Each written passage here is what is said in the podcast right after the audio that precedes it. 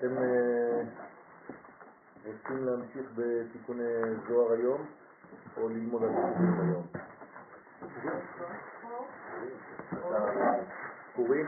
היום. לא יודע, מה שאתם... תחילת השעה. שבוע הבא יצא לימוד על פורים. אתם רוצים ללמוד על פורים?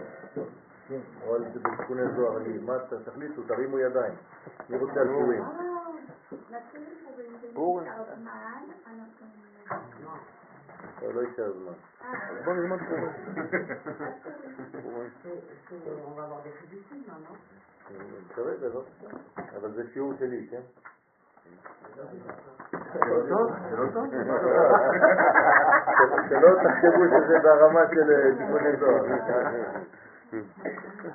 שלא דואגים.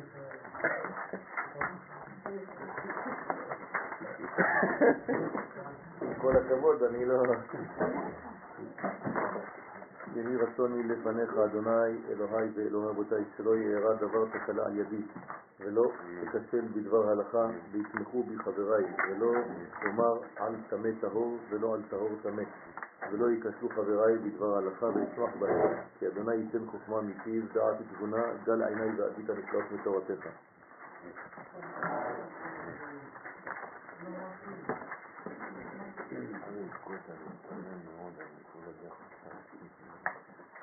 אפשר להגדיר את הסיפור לנושא שיוצאת עכשיו, שתצא לשם. איזה לבת שלי. איזה שם? שיהיה לידה, לידה, לידה, לידה שלה, קלה כתרנגול. בעזרת השם. שבן שמחה. מה זה פור? למה, אם זה רבים. זה פורים, מה זה אומר פור זה גורל. זה גורלות פור. כן. אה, זאת אומרת שבחג הפורים צריך להגיע למצב. של הבנה פנימית שהטוב והרע הם לא טוב ורע. בשורש הכל טוב, הכל חיים, ורק כשזה יורד למטה זה מתלבש בלבושים או של רע או של טוב. ולכן מחיית עמלק זה תמיד רק מתחת לשמיים ולא למעלה מן השמיים. זאת אומרת, בשורשים העליונים אין עמלק רע או עמלק טוב, אין דבר כזה, זה חיים. אין גם אה, המן, אין, אין הבדל בכלל בין המן לבין מרדכי. בסדר, זה השורש. בעולם שלנו זה כבר לבושים של רע או לבושים של טוב. כלומר, מעולם הבריאה במטה, אנחנו כבר בעולם של לבושים. עולם האצילות זה האור. כן, אז יש לנו אור למעלה ולבושים למטה. בריאה זה לבוש אחד, יצירה, לבוש שני, עשייה, לבוש שלישי, לעולם האצילות. כן? זאת אומרת שכל העניין כאן זה רק כן, איך להלביש את החיים שנמצאים כאן. החיים מתלבשים או ביצר טוב, יצירה טובה, או יצירה רעה. זה לבוש.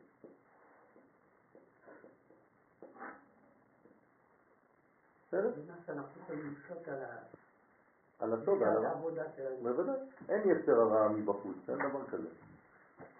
כן, יצר הרע זה, זה אנחנו בעצם מפתחים או מפתחים את יצר הטוב. זה בתוכנו, זה לא איזה מין מלאך חיצוני שמונע מאיתנו מלקחת אחריות. אם לא, אז על מה מענישים את האדם? אם זה מה דבר חיצוני לו, אז מה, הוא יכול לעשות? מסכן. זה גם בבריאה וגם בעשייה. כן. מה מה קורה בפורים שאי אפשר להבדיל בין זה לזה? זה, זה, זה הסוף. זאת אומרת, אה, זה לא שאי אפשר להבדיל. אתה יודע להבדיל, אבל אתה מגיע למדרגה, כן, שאין הבדל. בוודאי שאתה יודע להבדיל. אוי ואבוי אם אתה לא יודע להבדיל. אבל אתה בפורים עולה לכאן. את. לא, אתה לא הופך, אתה פשוט מחזיר אותו לשורש. זאת אומרת, אתה שומר את האנרגיה. האנרגיה של עמלק זה אנרגיה טובה מאוד, כן, כן. חבל לבזבז אותה. רק צריך להחזיר אותה, להפסיק ממנה את הלבושים הרעים. לכן אנחנו מתחפשים בפורים. מה זה התחפושת בפורים? לומר שאפילו שאתה מסתכל בחוץ ואתה רואה כאילו אני בן אדם רע, כי התחפשתי ללא יודע למה. כן? זה סתם שטויות, זה הכל חיצוני. בפנים הכל טוב, הכל חיים. כן, אז בפורים אנחנו עולים למדרגה עליונה. אבל תכף בעזרת השם אנחנו נראה. אז אה, קראתי לשיעור בסייעתא דשמיא, ימי הפורים, סוד הנסירה. אה, כמובן אנחנו נתחיל בשער הכוונות, לארי הקדוש, ומשם נזרום בעזרת השם נראה איפה נגיע. בשער הכוונות, לארי הקדוש, מביא הרב זצוקל דברים יסודיים במשמעות העמוקה של ימי הפורים. וכך הוא כותב שם, בדרוש פורים. ועתה נבוא אל ביאור עניין ימי פורים והמגילה ומרדכי ומעות נקבת פורים והמשתה והשמחה כי בכל זמן של הגלות עומדים הזכר והנקבה, טעות, אחור באחור. זה הזמן של הגלות. והנה, כאשר רוצים לחזור פנים בפנים, צריך שתקדים בחינת הפלת הדורמיתא, שינה, על הזכר, כדי שתעשה הנסירה ותוכל לחזור עמו אפין באפין. ולהיות כעניין מרדכי ואסתר היה בסוף שבעים שנה של גלות בבל, כנודע. לכן אז כבר בימיהם התחיל עניין תיקון הזכר והנקבה, כדי לחזור אפין באפין ויגאלו ישראל. לעניין התחלה זו היא עניין הדורמיתא, שנעשה אז בימיהם. וזה סוד הצרה העצומה שהייתה אז לישראל, אשר עליה נאמר, והנה אימה חשיכה גדולה, ואמרו רבותינו זיכרונם לברכה, חשיכה זו גלות מדי, שהחשיכה עיניהם של ישראל. כן? אז אנחנו לאט לאט נחזור על העניין הזה לפני שנתחיל להיכנס ל... אנחנו זוכרים שביחס בין הקדוש ברוך הוא לבין העולם יש תנאים. התנאים הם קודם כל שהיחס הזה קשור לעם ישראל. כלומר, הצינור היחידי דרכו עובר האין סוף כדי להגיע לעולם הזה, זה רק דרך הצינור ישראל. זה צריך לדעת, זה בסיס. הקדוש ברוך הוא לא עובר דרך אומה אחרת, כן, כדי להתגלות. הוא בחר, כן, אנחנו לא יודעים, לא מבינים, דברים עליונים מאוד, לעבור דרך עם ישראל, ולכן הוא בחר לברוא אותו כבר בהתחלה עם התכונה הזאת שמסוגלת להיות מוליכה את האור האינסופי בעולם הזה. זה דבר בסיס, זו ברא את העולם, הוא מנהיג את העולם, אבל כדי להנהיג את העולם הוא בחר בעם ישראל. אז עם ישראל הוא הצינור הבלעדי לדבר הזה. עכשיו, יש מצבים של קשר בינו לבין עם ישראל בשביל העולם. מצב ראשוני של כל דבר זה תמיד אחור ואחור. כן? זה המצב הראשוני. אז אני מצייר כאילו שני פנים, אחד מסתכל לשם ואחד מסתכל לפה. זה המצב הראשוני. המצב השני, כן? זה מצב של נסירה. אז זה נקרא אחור ואחור. זה אחד. שתיים, נסירה. למה צריך נסירה? תכף נבין. הנסירה בעצם מפרידה ביניהם. אז בואו נעשה ככה, כדי שתבינו. זה הנסירה. והשלב השלישי זה פנים בפנים. זאת אומרת, ככה. מסתכלים אחד על השני. זהו. לפני אחור ואחור לא היה פנים לפנים בכלל. לא. כן, המצב בעולמנו מופיע בצורה כזאת. אוקיי? עכשיו, מה כל הדברים האלה אומרים? אז לפני שניכנס לטקסט, אני רוצה קודם כל להסביר, כן, בעל פה, כדי שנבין את המצבים, ואחרי זה נקשר את זה לפורים בעזרת השם, ונבין את המצב דאז ואת ההשלכה להיום. בסדר? בגלל שהאנרגיות האלה חוזרות מדי שנה בשנה. כל פעם שאנחנו מגיעים במעגל הזמן לאותם זמנים, אז מתעורר מה שכבר מתעורר בזמן, אפילו לפני הסיפור של פורים. זאת אומרת, גם כשלא היה מרדכי, גם כשלא הייתה אסתר, גם כשלא היה עם ישראל בכלל, תמיד באותה תקופה, באותו זמן בשנה, גם אם לא קראו לזה עדיין חודש אדר, לא חשוב, אין לזה שם. אבל אם היית יודע להגיד ביום הזה, שזה בעצם חודש אדר שיהיה לעתיד, בזמן הזה המדויק, קוראים אותם דברים בעולם עליון. עכשיו, איך הם התלבשו בעולם הזה? זה תלוי בשחקנים שיש בעולם הזה. בסדר? גם הדורמיתא, אותו דבר, הכל. עכשיו, כאן יש דורמיתא כדי לעשות נפירה. זה ניתוח. כדי ניתוח יש הרדמה, נכון? הרדמה לפני הניתוח, שנקרא נפירה. זה, אז אומרים, זה לא שינה, זה דינים, לא? לא, לא, לא, לא, זו שינה. שינה, אנחנו נבין מה זה אומר שינה.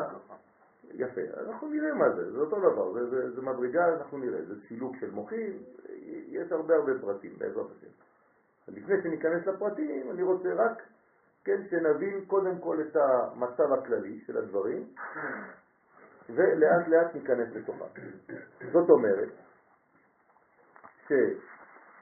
שהמצב קיים, אני חוזר על מה שאמרתי, אם יש בעולם הזה או אין בעולם הזה שחקנים של פורים, של אסתר, של מרדכי, של המן, זה לא משנה כלום.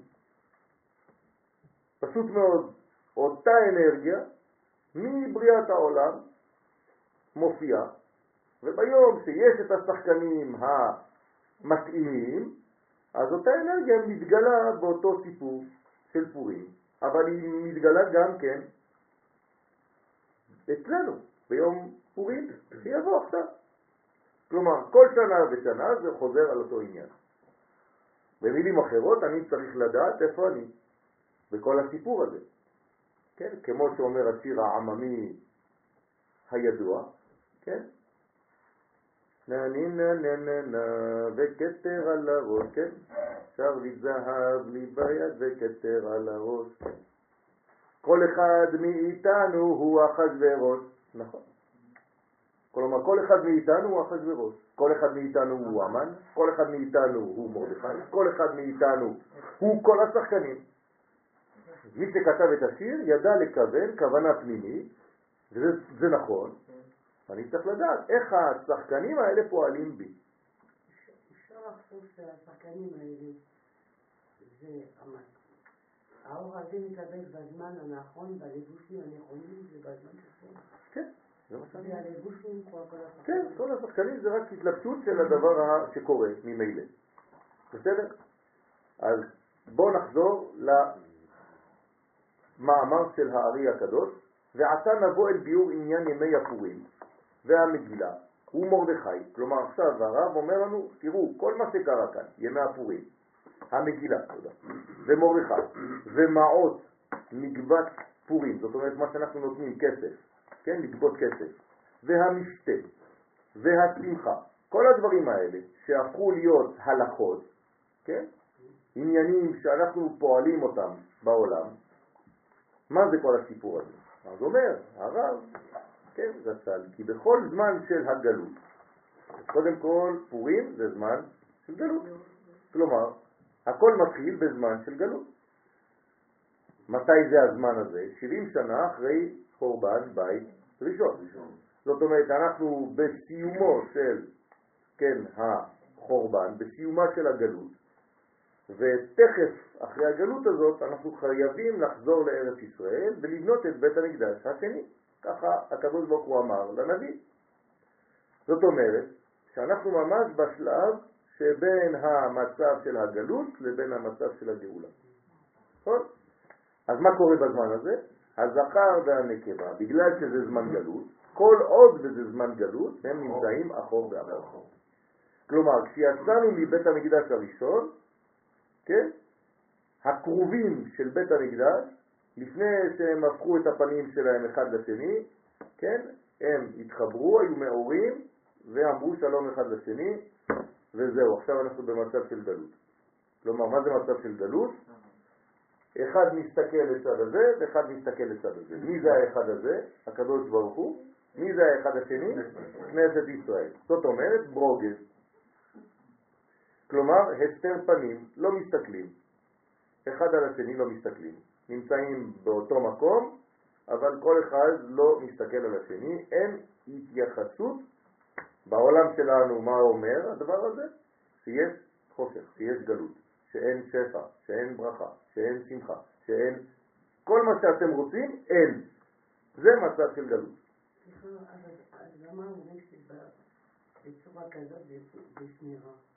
מה זה בשמירה? לא, זה לא בשמירה. אין שמירה במצב כזה, זה פשוט, לא, זה לא עניין של שמירה, זה עניין שאין זיווג. אז אם אין זיווג, אז, אז, אז אין שום דבר. גם אם הם מסתכלים כלפי חוץ, כן, אז, אז uh, המצב הוא לא אידיאלי, כן? אז יש שמירה על מה? אין זיווג בכלל, אין כלום. פה יש שמירה, פה צריכה שמירה, למה? כי הם מזדווגים ואז יש להם אחוריים. אז פה צריך אור גדול שיבוא לשמור אותם בזמן הזיווג. כי אני חושבת האדם בסדר. שחבל שהיו גם בניו, פעם אמרת שהם, מתי שהם בצורה כזאת הם בשמירה. לא, הם מסתכלים כלפי חוץ ולכן אי אפשר לבוא ולהיכנס בפנים, אבל אף אחד לא רוצה לבוא להיכנס. בסדר? הם באחור באחור, אז אין מה להתכנס שם. זה, זה המצב שכאילו הספרה אחר רוצה שיהיה כל הזמן. אז אני לא מבין את- המשפט שלך. רוצים אה. שהסטרא החיים יהיה לא. זכר, אה. נקבה, רבים, יחיד, בלבלת לי הכל. כאילו הכוחות הלא טובים, ה- העמלקים, רוצים שזה יהיה המצב בין אה, כנסת ישראל לקדוש ברוך הוא. לא כל אחור כך באחור. נכון, לא כל כך נכון. הם פשוט רוצים לנצל את הזמן הזה כדי לקחת את החיבור הזה אליהם. זאת אומרת, הם רוצים להחליף בעצם את עם ישראל בקשר עם הקדוש ברוך הוא. כלומר, מה זה כנסת ישראל? זה כמו בחורה, כן? רוחנית.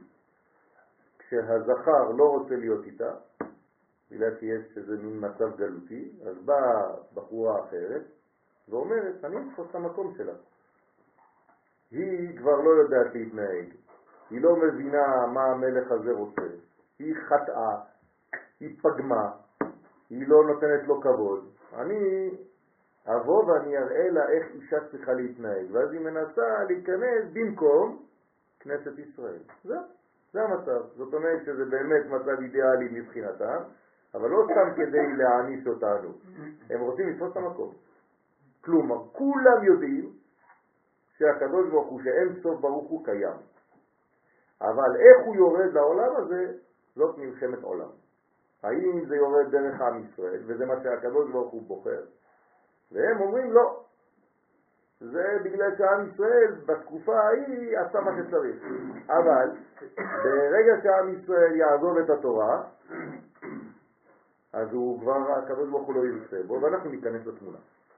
בסדר? כלומר, זה לא מצב נצחי, זה מצב שאפשר לשנות אותו לפי ההתנהגות של העם ישראל. ואנחנו עונים, לא. זה לא נכון. ותכף ננסה להבין למה. לכן, הזכר והנקבה נמצאים אחור באחור. והנה, כאשר רוצים לחזור פנים בפנים, למה הם רוצים לחזור פנים בפנים? כי זה המצב האידיאלי. מה קורה בזמן, לא בשביל הזיווג עצמו, בשביל להיות בהארת פנים. כן. הרי אם אני נותן לכם עכשיו שיעור ואני הופך את פניי, כן, אתם תסבלו. אני אומר לכם את זה בכנות. כלומר, אם אני מסתכל לקיר ואני מדבר, אתם. אתם תנסו להסתכל עליי. אתם רואים לראות, אתם רוצים לראות את הבעת הפנים, אתם רוצים לראות חיוך, אתם רוצים לראות מה אני עושה, כן? למה? כי אני מעביר. יש בזה אנרגיה, יש בזה כוח, יש בזה זיווג שמוליד, כן, דברים טובים. אבל ברגע שאתה באחור באחור, יש מצב גלותי שהוא ריק, הוא לא מוליד שום דבר, אין שמחה, אין כלום. אז המצב האידיאלי זה שפע בעולם הזה. למה המצב האידיאלי זה שפע? כי ככה הקדוש ברוך הוא רצה. שמה? להיטיב לעולם. אז כדי להיטיב לעולם, אמרתי לכם שזה עובר דרך הצינור של עם ישראל. עכשיו, אם עם ישראל עומד איתו אחור באחור, אז כל העולם סובל. אז כשיש גלות לישראל, מי סובל? כל העולם. בגלל זה עושים. בוודאי. לכן, כאשר רוצים לחזור פנים בפנים, שצריך שתקדים בחינת הפלת הדורמיתא. כלומר, מאחור כדי להגיע לפנים, יש שלב אמצעי, וזה נקרא דור, דורמיתא, הרדמה, שינה, על מי? על הזכר. על הזכר, לא על הנקבה. בוודאי. על הזכר, תכף נראה. הנה, הפלת הדורמיתא על הזכר, כן? זה צריך לדייק מאוד, צריך להיזהר מאוד, מי שלא מבין את זה, זה הבסיס. לא יכול. כלומר, מי ישן במצב הזה? הקדוש ברוך הוא כביכול. למרות שכתוב, הנה, לא ינוב ולא יישן. אז מה קורה פה? אז מפילים דורמיתא, מפילים תרדמה על בחינת הזכר. למה? לא יודע, בינתיים האריזה לא אומר. כדי, כדי מה? שתעשה הנסירה. למה היא תעשה הנסירה עכשיו? ברגע שהוא ישן, אז פה נגיד שהוא נרדם, אני צובע אותו באדום, נגיד זה הוא. הנה, נגיד שזה הוא. הוא ישן. בסדר? אז למה זה עושה נסירה? למה זה עושה נסירה? בגלל שהוא ישן? נו. למה יש נסירה בזמן שמפילים עליו תרדמה? שלא ירגיש מה? והיא לא מרגישה. צריך לקבל אור. לקבל שינוי. ככה אולי אה, הוא לא מקבל. הנקבה, שזה? ישראל, היא אמורה להשגיח על עצמה עכשיו. יפה מאוד. נכון. זאת אומרת, ברגע שהוא נרדם, היא נשארת עכשיו לבד. עכשיו, כשהיא נשארת לבד, מה זה אומר? איך נקרא לזה? כאילו הוא נמסר ממנה. זה נקרא נסירה. הנסירה זאת אומרת שמשאירים אותה באמת עכשיו לבד בעולם. היא מרגישה שהיא לבד. מה עושה אדם כשהוא לבד? הוא חייב לשרוד. הוא צריך לחשוב על עצמו עכשיו. אין לו עכשיו שפע מלמעלה. אז מה הוא מתחיל לתפוס? עצמאות. זאת אומרת, אומרים לו, אני בכוונה נרדם עכשיו, אני בכוונה מסתיר את פניי, עכשיו תסתדר לבד. ברגע שאתה אומר לו עכשיו תסתדר לבד, שלב ראשון זה פניקה, אבל לאט לאט הוא מתחיל להסתדר, הוא תופס את עצמו בידיים. כלומר, המצב הזה היה מצב לא טוב. על זה נאמר, לא טוב היות האדם לבוד. לבדו מלשון לבד. מה זה לבד? החומר שעושים את הכובעים של החרדים. נכון? ממה זה עשוי? מלבד, נכון? לבד זה כמו בת שמדביקים אותו. לבד בעברית, אוקיי? אז הכל זה חומר כזה דחוס, דחוס, דחוס, דחוס, זה עושה את המטבעת הזאת. בסדר? אז לא טוב, דווקא לבוד זה מחובר. יפה, זה מה שאני אומר. לא טוב היות האדם לבוד, כלומר המצב הזה הוא לא אידיאלי. למה? כי בעצם אתה קשור, כנסת ישראל קשורה לקדוש ברוך הוא שלא מרצונה. ככה היא נולדה. היא לא, אין לה עצמאות, היא דבוקה בו. כלומר כל מה שהוא עושה, היא עושה. אבל זה לא מצב שהיא בחרה, ולכן זה נקרא אחור באחור. כלומר, אחור באחור, בחירה. אין. זאת אומרת, זה הכרח. אין, אי אפשר אחרת, אני תקוע במצב הזה. לא טוב. היות האדם, כלומר כנסת ישראל, אתם קרואים אדם, לבדו לבוד בקשר עם הקדוש ברוך הוא בצורה כזאת. זה לא מצב אידיאלי. כלומר, אל תגדל ילד, אל תחנך ילד, כן? בכוח לבוא לשבת איתך בבית כנסת. זה אסור. זה לא לדעת מה זה חינוך. לא, זה מצב לא טוב, כן? המצב הוא בין כה וכה ככה, הוא הבן שלי, הוא לא יכול לעשות אחרת. אבל אם אני מכריח אותו כל רגע להיות איתי, איתי, איתי, אז הוא יישאר חמש שנים איתי, עשר שנים איתי, רובוט של אבא. אחרי זה בגיל 18, הבעיטה לא תראה אותו יותר, נגמר. למה? הכרחת אותו. המצב לא אידיאלי, לא טוב היות האדם לבוד, זה לא טוב. אבל המצב הזה, מה זה עושה? אבל זה עושה כאילו אני צריך עכשיו להתנתק ממנו, כלומר לתת לו חופש, בחירה. אז מה אני עושה? לא, לפני הנסירה, אני כאילו נרדם, מה זה כאילו נרדם? משחרר את ההסתכלות, את העצבנות שלי עליו, אני כאילו הולך לישון, ואני אומר לו, כן, אבא ישן, וואי, אפשר לעשות מה שרוצים. בסדר? אז זה השלב הזה. זאת אומרת, אני נותן לו בכוונה תחילה חופש. פעולה, חופש תמרון. בעצם לפני כל ה... היה טוב היה בעצם הכל בסדר, אבל הפנים יוצאים מן ההתחלה, נכון? מה? הכל היה בהתחלה, אומרים, שזה הכל היה בשפע ובטוב, נכון? זאת אומרת, שעם ישראל יש... לא, לא, לא, לא, לא, לא, לא, לא, לא, אתם, עוד פעם אתם חוזרים. אתם אומרים בדיוק הפוך ממה שאמרתי. לא.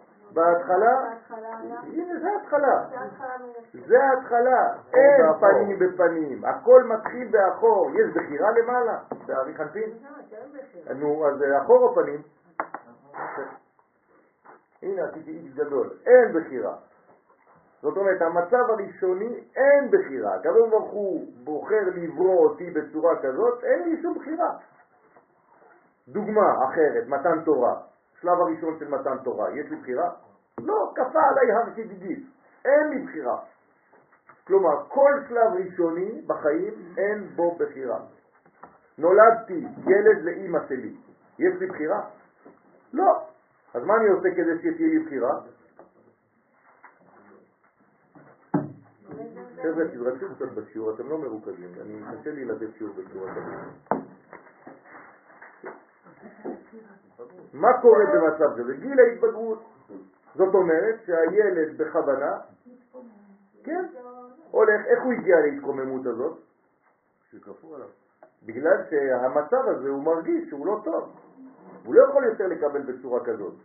ילד בן 30 שעדיין נמצא בבית, הוא מרגיש טוב? לא. כן, ממש חולה. אז הוא מנסה לעשות דברים מעצמו, הוא כבר מתבייש לאכול מהאוכל שאימא שלו עושה, כי, כי הכל אה, תקוע, הוא כבר רוצה להיות בבחירה, רוצה ל- ל- למצוא לו אישה, רוצה לבנות בית. אז מצב לא טוב, זה נקרא לא טוב. כלומר, הקדוש ברוך הוא מלמד אותנו מהו הלא טוב. כלומר, מה זה הלא טוב הראשון שכתוב בתורה? לא. כן, אני אמרתי לכם, לא שונא יותה אדם לבדו. זה הלא טוב הראשון שכתוב בתורה. איפה כתוב חושך? לא, אני אומרת שהכתוב יוצר אור. לא, איפה? איפה כתוב את זה? איפה כתוב את זה? זה כבר בנביאים, אני מדבר על תורה, בראשית. אם אתם רוצים לראות פסוק איפה הוא נמצא, הוא נמצא בהתחלה, הוא לא נמצא בסוף. כלומר, הלא טוב הראשון זה שהיה האדם לבוד. זהו, לא טוב. ולכן, כדי שיחזרו פנים בפנים ולהיות, כי עניין מרדכי ואסתר היה בסוף 70 שנה. עכשיו אנחנו בסוף 70 שנה של גלות.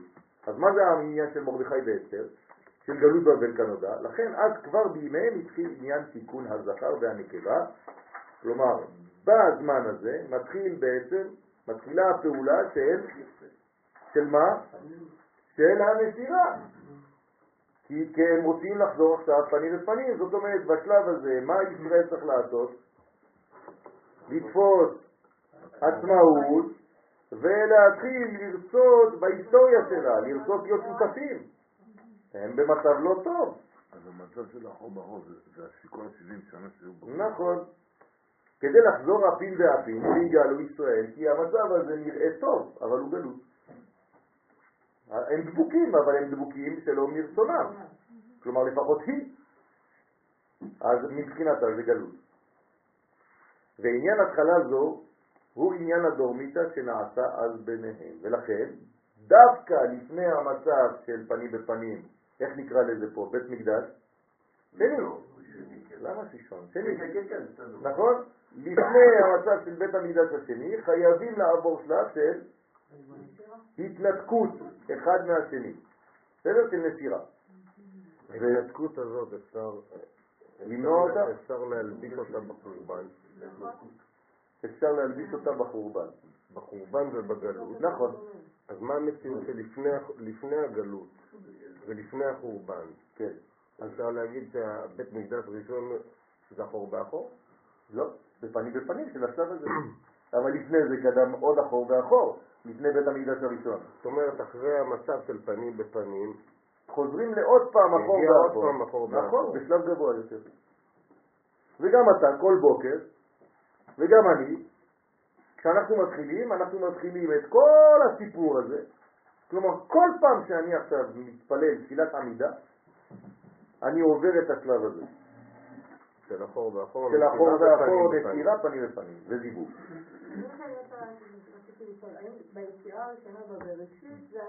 לפנים? לא, לא. הכל מתחיל בהכרח. אני מתחיל, אני חוזר. זה ממנו, מה, בחר שהוא יברא אותך? לא. בריאת העולם זה הכרח. העולם רצה שיבראו אותו, הוא בכלל לא מודע. יוצרים אותו, והוא הוא במציאות נתונה, נגמר הסיפור. בחרת להיות בן אדם? לא, יכולת להיות חתול. בראו אותך אדם, נכון? ועוד בחרו שתהיי שייכת לעם ישראל. היא עדיין יכולה להיות חתול. כן, לא, היא לא יכולה להיות חתול. אדם לא מש- משנה את עצמו, הוא לא יכול, הוא יכול להתנהג, אבל לא להיות. אה. זה משהו אחר, כן?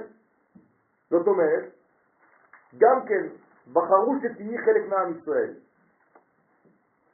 את רוצה את זה? כן או לא? איך הגעת למצב שאת רוצה את זה? בעצם. יפה. זאת אומרת שבהתחלה קבעו לך את זה מראש, נולדת לאימא יהודייה, לא שאלו אותך שום דבר, אחור באחור.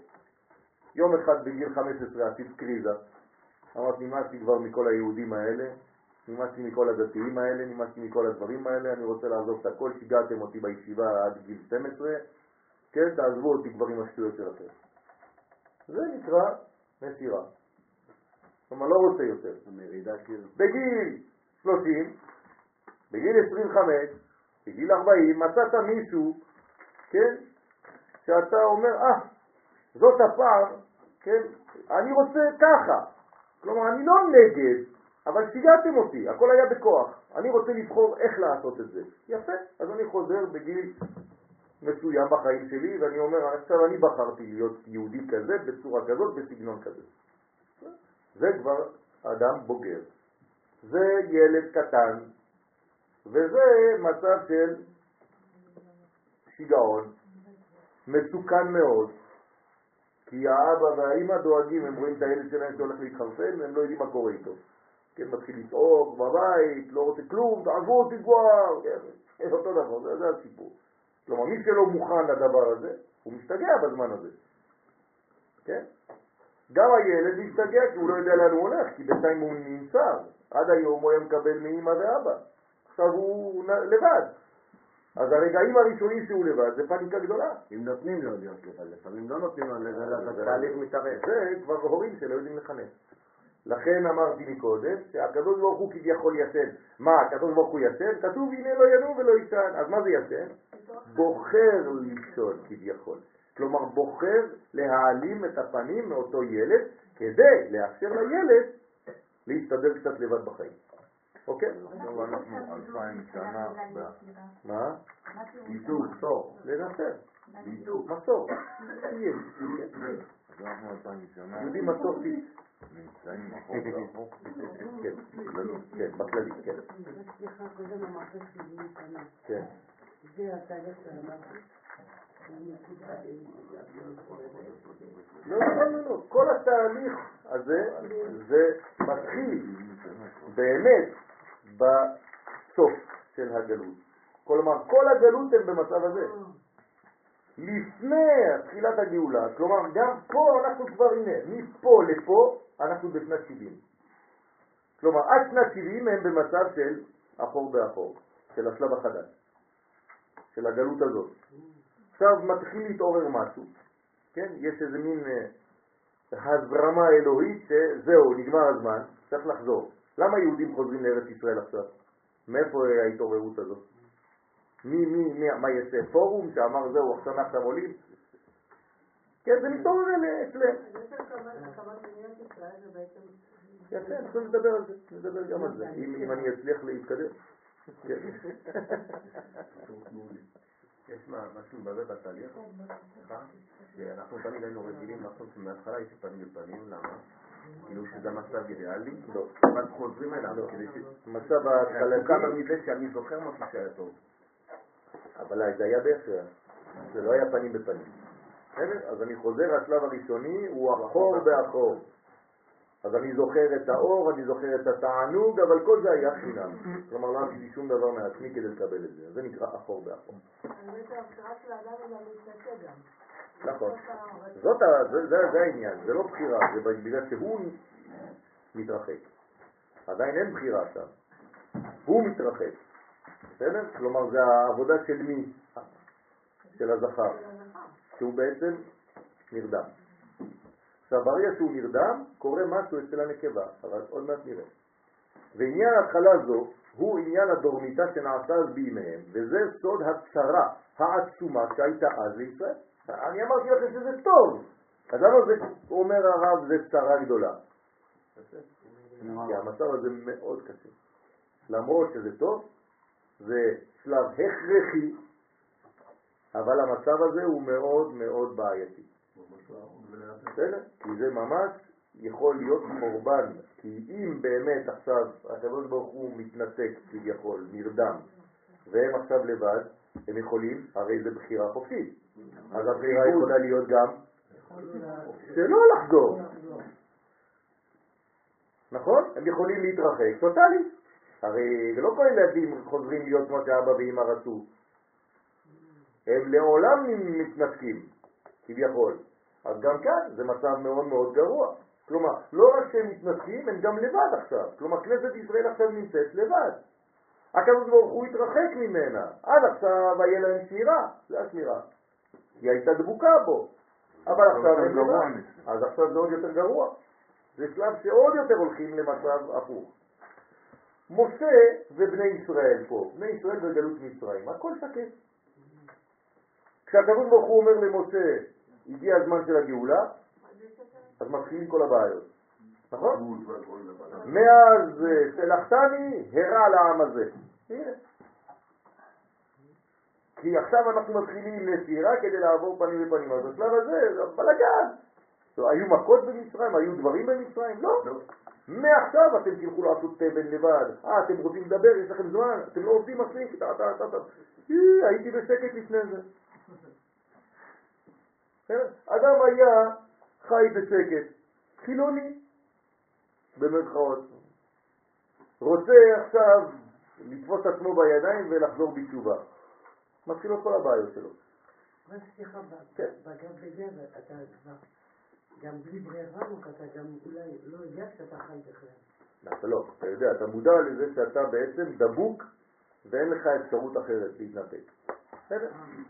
אשר עליה נאמר, ואז על הפסוק הזה, על המצב הזה, על השלב הזה של הנשירה, של המצב הלא טוב, כתוב בבראשית, והנה אימה חשיכה גדולה נופלת עליו. על מי זה? אה? כן, אבל מי, מי, מי זה, מה, מה, איפה הפסוק הזה? מה הוא מדבר? ברית בין הבתרים, נכון? למה היא נופלת חשיכה על אברהם אבינו? מה זה ברית בין הבתרים? זה לא? לא? יפה מאוד, נסירה. זה ברית בין הבתרים. מה זה ברית בין הבתרים? מה זה בתרים? חתיכות של בהמה, בהמה, כן? חתכו אותם, שמו אותם ככה, ומישהו הולך באמצע. זה בדיוק העניין הזה. לכן זה נקרא ברית בין הבתרים. זאת אומרת, מה זה ההמחשה של התורה של מה ששלב הנסירה? ולכן כשיש שלב כזה, מה כתוב? והנה אימה, השיחה, פחד, חושך, נופלת עליו. זאת אומרת, הוא נמצא במצב, כן, של אה, חוסר ודאות, טוטאלי. אם אחד אוקיי. הצדדים מפר, אז זה... זה- יפה. ואמרו רבותינו זיכרונם לברכה, חשיכה, למה כתוב שם חשיכה? רמז להם הקדוש ברוך הוא לאברהם כבר שם, כן? זו גלות מדי. כלומר, פרסים. זה, זה אחמדינג'אן הראשון, שמה? המן, כן? שהחשיכה עיניהם של ישראל. באותו שלב היה חושך לעם ישראל. תמיד הגלות זה חושך, נכון? ביוון ראינו חושך זו יוון. כלומר, מה זה החושך הזה? איזה מילה זה חושך? אין אור. הפוך, תהפכו את המילים, צירוף. שוכח. במילה חושך יש המילה שוכח. כלומר, חושך זה שכחה. פשוט מאוד. כלומר, את מה אתה שוכח? אה? אז מה, אז מי חזר? מי חסר? מי חסר? הזכר. כן. כלומר, אם יש שכחה, אין זיכרון זכר. זה אותו שורש, כן? אם אין זכר, אין זיכרון, זהו. אז נשארת לבד. כלומר, כשאין לך זיכרון, זאת אומרת שהזכר נעלם. אתם חושבים שסתם זיכרון זה בא מלשון זכר? לא, זה בגלל שהזכר נרדם, נכנס לשינה, אז אם אין לך זכר, אין לך זיכרון, אז מה יש לך? אימה, חשיכה, נופלת עליו, חושך, שכחה. לא זוכר כלום. אין זוכר, אין זכר. ועניינו, בואו נתקדם. הוא לפי שאז היה הזכר בסוד הדורמיתא. הנה, מי נמצא בדורמיתא? לא הנקבה, הזכר. ונודע כי המן הרשע, כן, כל זה אריזל בינתיים, עוד לא התחלנו את השיעור, כן? ונודע כי המן הרשע היה אסטרולוגוס גדול. כלומר, אסטרולוג, יודע לראות בכוכבים וללמוד כוכבים. אפשר? יש תורה כזאת. יפה. ידעו, גם היום צריך לדעת את זה. זו תורה אמיתית שכתובה בפירוש במסכת שבת, דף עין ה', שצריך להיות בקיא בדברים האלה גם כן, ללמוד את כל האסטרולוגיה. כלומר, אתה צריך לדעת את השליטה של הזמנים על העולם. מי שולט בשלב כזה? איזה מזל שולט בפורים? איזה כוכב? לפטופ. מה שלהם בכיף. לפטופ ברא לי אלוהים. ורוח נכון חדש זה. בקילומית. טוב, אז מה? לא יודע, לא? לא יודע? טוב, תבדקו. יאללה. היה אסטרולוגוס גדול, כנודע בעניין, כלומר אנחנו יודעים בעניין מה, ויפל פור, לכן מי עשה את הפור הזה? מי המציא את הפור הזה עכשיו? הוא, המן. הוא הפיל פור, הוא עשה גורל, הוא הגורל, מיום ליום. זאת אומרת שהוא עשה גורל כדי לראות מתי הזמן הכי טוב להיכנס לתוך התמונה. אז לדעתכם, מתי הזמן הכי טוב להיכנס? בזמן המסירה. הרי הקדוש ברוך הוא הולך עכשיו, כנסת ישראל לבד. מי יתפוס את המקום שלה? נעשה את הזמן. אז הנה הוא ייכנס פה. הוא אומר, הנה הם עכשיו נפרדו, אני נכנס פה. באמצע, ביניהם. בוודאי שהוא ידע קבלה. הוא את הוא וגם זרש, את אשתו הייתה מכשפה גדולה, היא יודעת את כל הסודות האלה. הוא רוצה תורת המצוות עבר ומחבר. נכון. ויפל פור הוא הגורל מיום ליום, ובפרט, כפי שכתוב בספרים הקדושים, כלומר בזוהר הקדוש, מה כתוב? כי הוא ועשרת בניו כלומר המן ועשרה בנים שלו, כוללים כל עשר הקליפות החיצוניות. זאת אומרת זה בניין של עשר ספירות של צד הקליפה. למה קוראים לזה חיצוניות?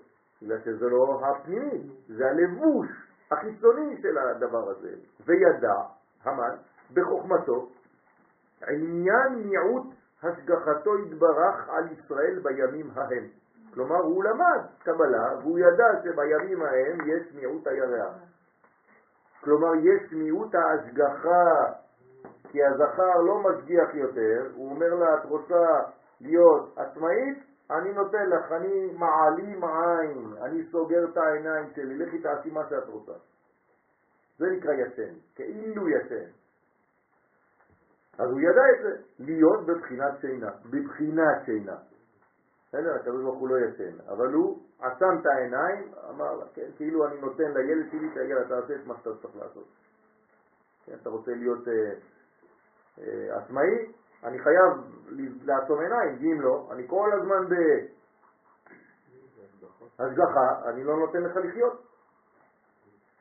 ולכן חשב ועלה בליבו, כי הזמן מוכן לאבד שונאיהם של ישראל, כלומר זה לשון נקייה. כלומר רצה עכשיו לעשות את מה שהוא עשה נגד עם ישראל. וזה סוד עניין ויכוח המן עם אחשוורוש. כלומר, המן הלך אצל אחשוורוש והלך לומר לו, אם תעלה בידם עצה זו, מה אתה אומר המלך אחשוורוש? בוא ננצל את הזמן הזה, זה זמן אופטימלי בשבילנו, אנחנו יכולים לשלוט על כל ההיסטוריה. והשיב לו המן, ישנו עם, זה מה שאמר המן, מה זה ישנו עם? דרשו חז"ל, ישן הוא האלוה שלהם והבן זה. זאת אומרת, זה הזמן של הדורמיתא, ככה אמר המן לאחשוורוש. כלומר, המן יודע מה זה דורמיתא, אתם לא תדעו. אתם יהודים, הוא גוי ויודע מה זה דורמיתא, הוא יודע את כל הסוד של הקבלה. בסדר? אז אומר, זה הזמן שצריך לשלוט על עם ישראל, כי הקדוש ברוך הוא מעלים עין מהם. כלומר, ההשגחה שלו בינתיים היא לא פועלת.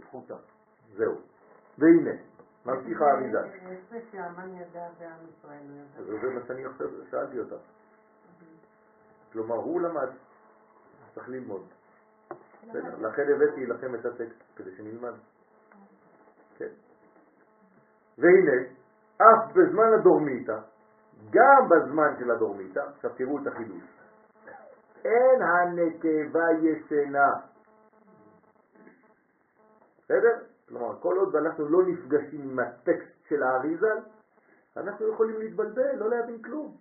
אז צריך לקרוא את האריזל מדי פעם. אין הנקבה ישנה, אין ישנה, אין דבר כזה. כי אז מסתלקים המוחים מן הזכר. מה זה תרדמה עכשיו? סילוק מוחין, זה נקרא ישן. כאילו אני כבר לא משגיח, אני מסלק את המוחין, הזכר מסלק את המוחין שלו, אבל מה קורה עם המוחין האלה? כי הם נכנסים אצלה. הם נכנסים אצלה, המוחין שיצאו ממנו. כן, נכנסים אצלה. בסדר. זה עדיין לא הריון, כי אין זיווג ביניהם. נכנסים מן הזכר ונכנסים, יוצאים מן הזכר ונכנסים בנקבה כדי לבנות ולתקן פרצופה. מה זאת אומרת לתקן פרצופה? היא הרי רוצה עצמאות. וכדי להיות עצמאית היא צריכה להיות שלמה, צריך לתקן אותה. אז היא עכשיו התנתקה מהבית של אבא, יצאו המוחים ממנו, כן? נכנסו אליה, כאילו עכשיו היא לא צריכה אותו, היא מקבלת ישירות מאיפה? ממדרגה יותר גבוהה. כלומר, לפי זה יש מדרגה יותר גבוהה מהקדוש ברוך הוא. כן או לא? אין מצב, אין מצב זה. יפה, הקדוש ברוך הוא בקבלה זה זעיר אנפין, אז יש למעלה מזעיר אנפין מה? לא, לפני העתיד, אתם קפצתם 20 מדרגות. לא, בינה. אז זאת אומרת, הבינה למעלה, כן, הייתה נותנת את האורות שלה למי? לזכר. אבל ברגע שהזכר נכנס לתרדמה, זה כאילו האורות חוזרים לבינה, אבל במקום לחזור לבינה, הם הולכים אצלה. אז אצלו אין יותר אור וזה נכנס אצלה. כלומר, היא מקבלת ישירות מהבינה, כלומר, היא כבר לא צריכה אותו. אז עכשיו היא הופכת להיות אישה עצמאית, יש לה כסף מעצמה, היא עובדת לבד, לא צריכה כבר את המנתה של הבעל, לא אכפת לה שום דבר, יש לה עצמאות עכשיו. אז למה תחזור אליו? יפה, למה אליו? צריך את הזיווג? נכון, אז בוא נראה. ונכנסים בנקבה כדי לבנות, זה מה שמנסה אותה דרך אגב.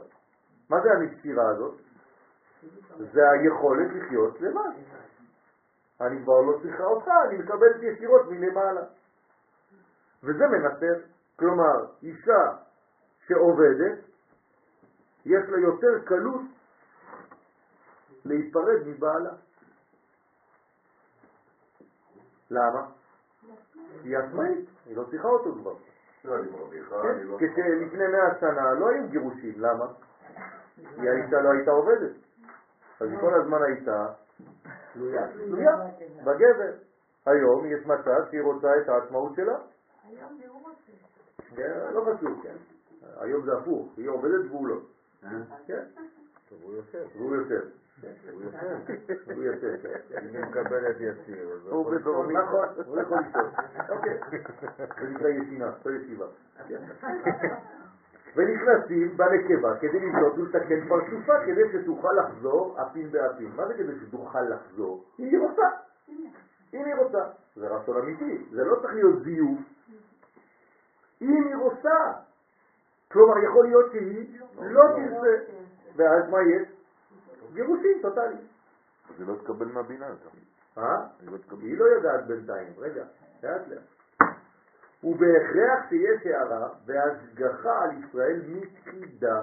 זאת אומרת, בזמן הזה, הרי היא אף פעם לא ישנה, נכון? היא לא נרדמה.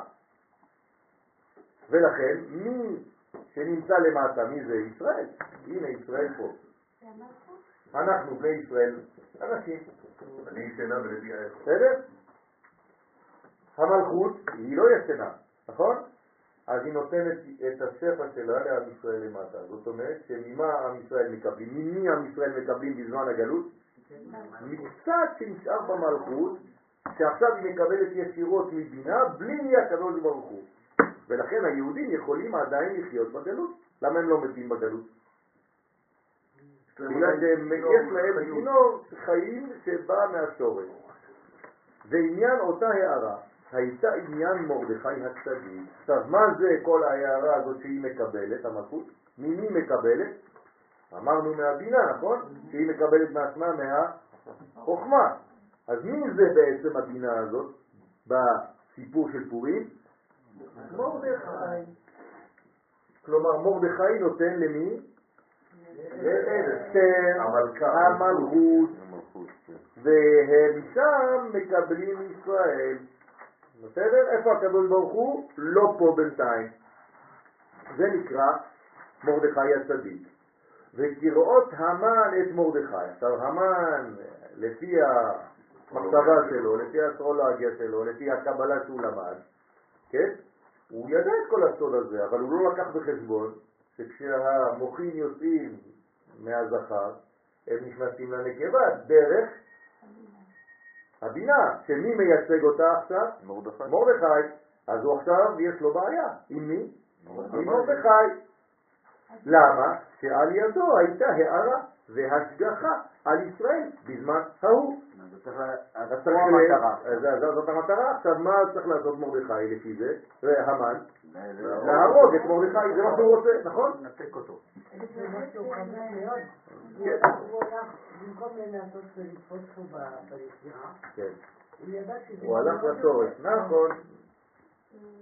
זה יוצא שבמגילה אין נתתם השם? כן, עוד מעט, עוד מעט נראה את הכל. בסדר? לאט לאט. עכשיו, אם מרדכי נמצא פה בבינה, כן? איזה קומה זה בינה? איזה קומה? כמה זה במספר? חמישים, נכון? חמישים. מה הוא עושה המן? בונה אמר. של חמישים אמה גובה כדי לתלות את מרדכי. כלומר, מה הוא עושה? שמרדכי יישאר למעלה בשורש. אני לא רוצה להרוג אותו אפילו, תתלו אותו על העץ, יישאר למעלה ושלא ירד למטה. למה זה חמישים? בגלל שבינה זה 50, הרי כל המד- כל המדרגה של זעיר אנפין זה 7 כפול 7. אה, ושנת 50 זה כבר עולם הבא. כלומר, שמרדכי יישאר בעולם הבא ולא ירד לעולם הזה ולא ייתן אור למלכות. הבנתם? אתם מבינים כמה סודות יש במגילה? מי התייעץ עם זרש אשתו? עכשיו, הוא צריך מישהו יותר חזק ממנו. מי זאת? זרש. עוד יותר חזקה ממנו. אתם ידעתם את זה? כן, כי הוא צריך לתקן, הוא צריך לבדוק את המילה, אומרת, הוא כן, הולך לא. לראות איתה, היא עוד יותר חזקה ממנו בכל הכישוף, בכל הדברים האלה. וכמה יועצים היו לו? תראו מה אומר. ושסה יועציו, כלומר הוא הולך אצל זרש אשתו ו-365 יועצים, כנגד כל ימות החמה. אה, זאת אומרת שבעצם יש לו יועץ על כל יום. ספציאליסט של אותו יום. לאסטרולוגיה. זאת אומרת, מתי היום הכי מתאים, תגידי אתה, אתה מומחה ליום ראשון, אתה מומחה ליום שני, בתאריך כזה ותאריך כזה. זאת אומרת, יש לו בעצם, מה זה המן פה? זה בעצם גוף, זה המון. עם שסה גידים. נכון? יועציו, ועלתה עצתם, עכשיו כולם מתחברים ומתחילים לייעץ לו, להרוג את מרדכי ולתלותו על העץ. כתבתי לכם שלוש נקודות. למה? כי העץ הוא גבוה 50 אמה. כלומר, הם אומרים לו, תשמע, לפי מה שאנחנו מבינים בתורת הקבלה, צריך לתלות את האדם הזה על עץ 50 אמה, אם אתה תולה אותו על 50 אמה, הוא לא ירד לעולם הזה, אז בעולם הזה לא יהיה שפע מהמדרגה הזאת, אז אנחנו מסודרים. אז תבנה עץ, קח עץ גדול, כן, 50 אמה גובה, שזה ההמחשה בעולם שלנו של הדבר הזה, זה לא סתם, ואז תבנה אותו, בסדר? ואז השם יתברך ורחמה, ועכשיו אם זה היה ממשיך, כל הסיפור הזה, זה נגמר.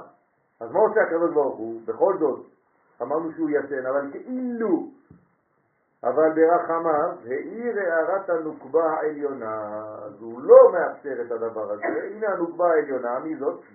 בינה. אז בעצם הוא מונע שמרדכי בעצם יתעלה על העץ, להפך. כן, את מי יתעלו בסוף על אותו עץ? זאת אומרת, איפה נמצא המן? בעולם הבא. נכון? הוא מחכה לנו שם. יפה. בוודאי שהוא מחכה שם. זאת אומרת, מה זאת אומרת שהמן נמצא למעלה בעולם הבא? ששם הוא, בסדר, הוא קשה. שהוא יפה. אין לי בעיה איתו שם. לכן אני חייב למחות את עמלק מתחת השמיים. איפה זה השמיים? זה אירנטי. למעלה מהשמיים זה בינה. אין לי מה לעשות בבינה, זה בסדר גמור, תשאיר את עמלק שם. זה אנרגיה. תמחה את זכר עמלק מתחת השמיים. זהירות, אנחנו נקרא את זה מחר. שיעור בוקר. והיא גדולתם של מרדכי ואסתר. לכן, כשהקדוש ברוך הוא בעצם מתערב בהיסטוריה, פתאום אתה רואה שמרדכי ואסתר מתחילים לתפוס לא רק עצמאות, מדרגה שם בפרס. כן. זאת אומרת, מי מתערב בדבר הזה? הקדוש ברוך הוא דרך כל הסיפור שעוד לא סיפרנו. בסדר? זאת אומרת, פתאום לא יכולים על מרדכי. עם זרע, עם מזרע היהודי מרדכי, לא תוכל לו. ככה אומרת לו זרע, נכון? למה? כי היא הבינה דברים שהוא לא הבין, ואני לא רוצה עכשיו לגלות, בינתיים. גם היא לא הבינה את זה בהתחלה. מה, נכון, אבל אחר כך כן. ועל ידם, על ידי מרדכי ואסתר, בעצם נושעו ישראל מן הצרה הגדולה ההיא. כן, שלוש נקודות, כי הטקסט שם הוא קילומטרים, ואני עשיתי לכם פה עבודה של צמצום כדי לתפוס את העיקר שמעניין אותנו היום. אוקיי? אז לאט לאט. עכשיו אני מתחיל את השיעור. כל זה היה אריזל.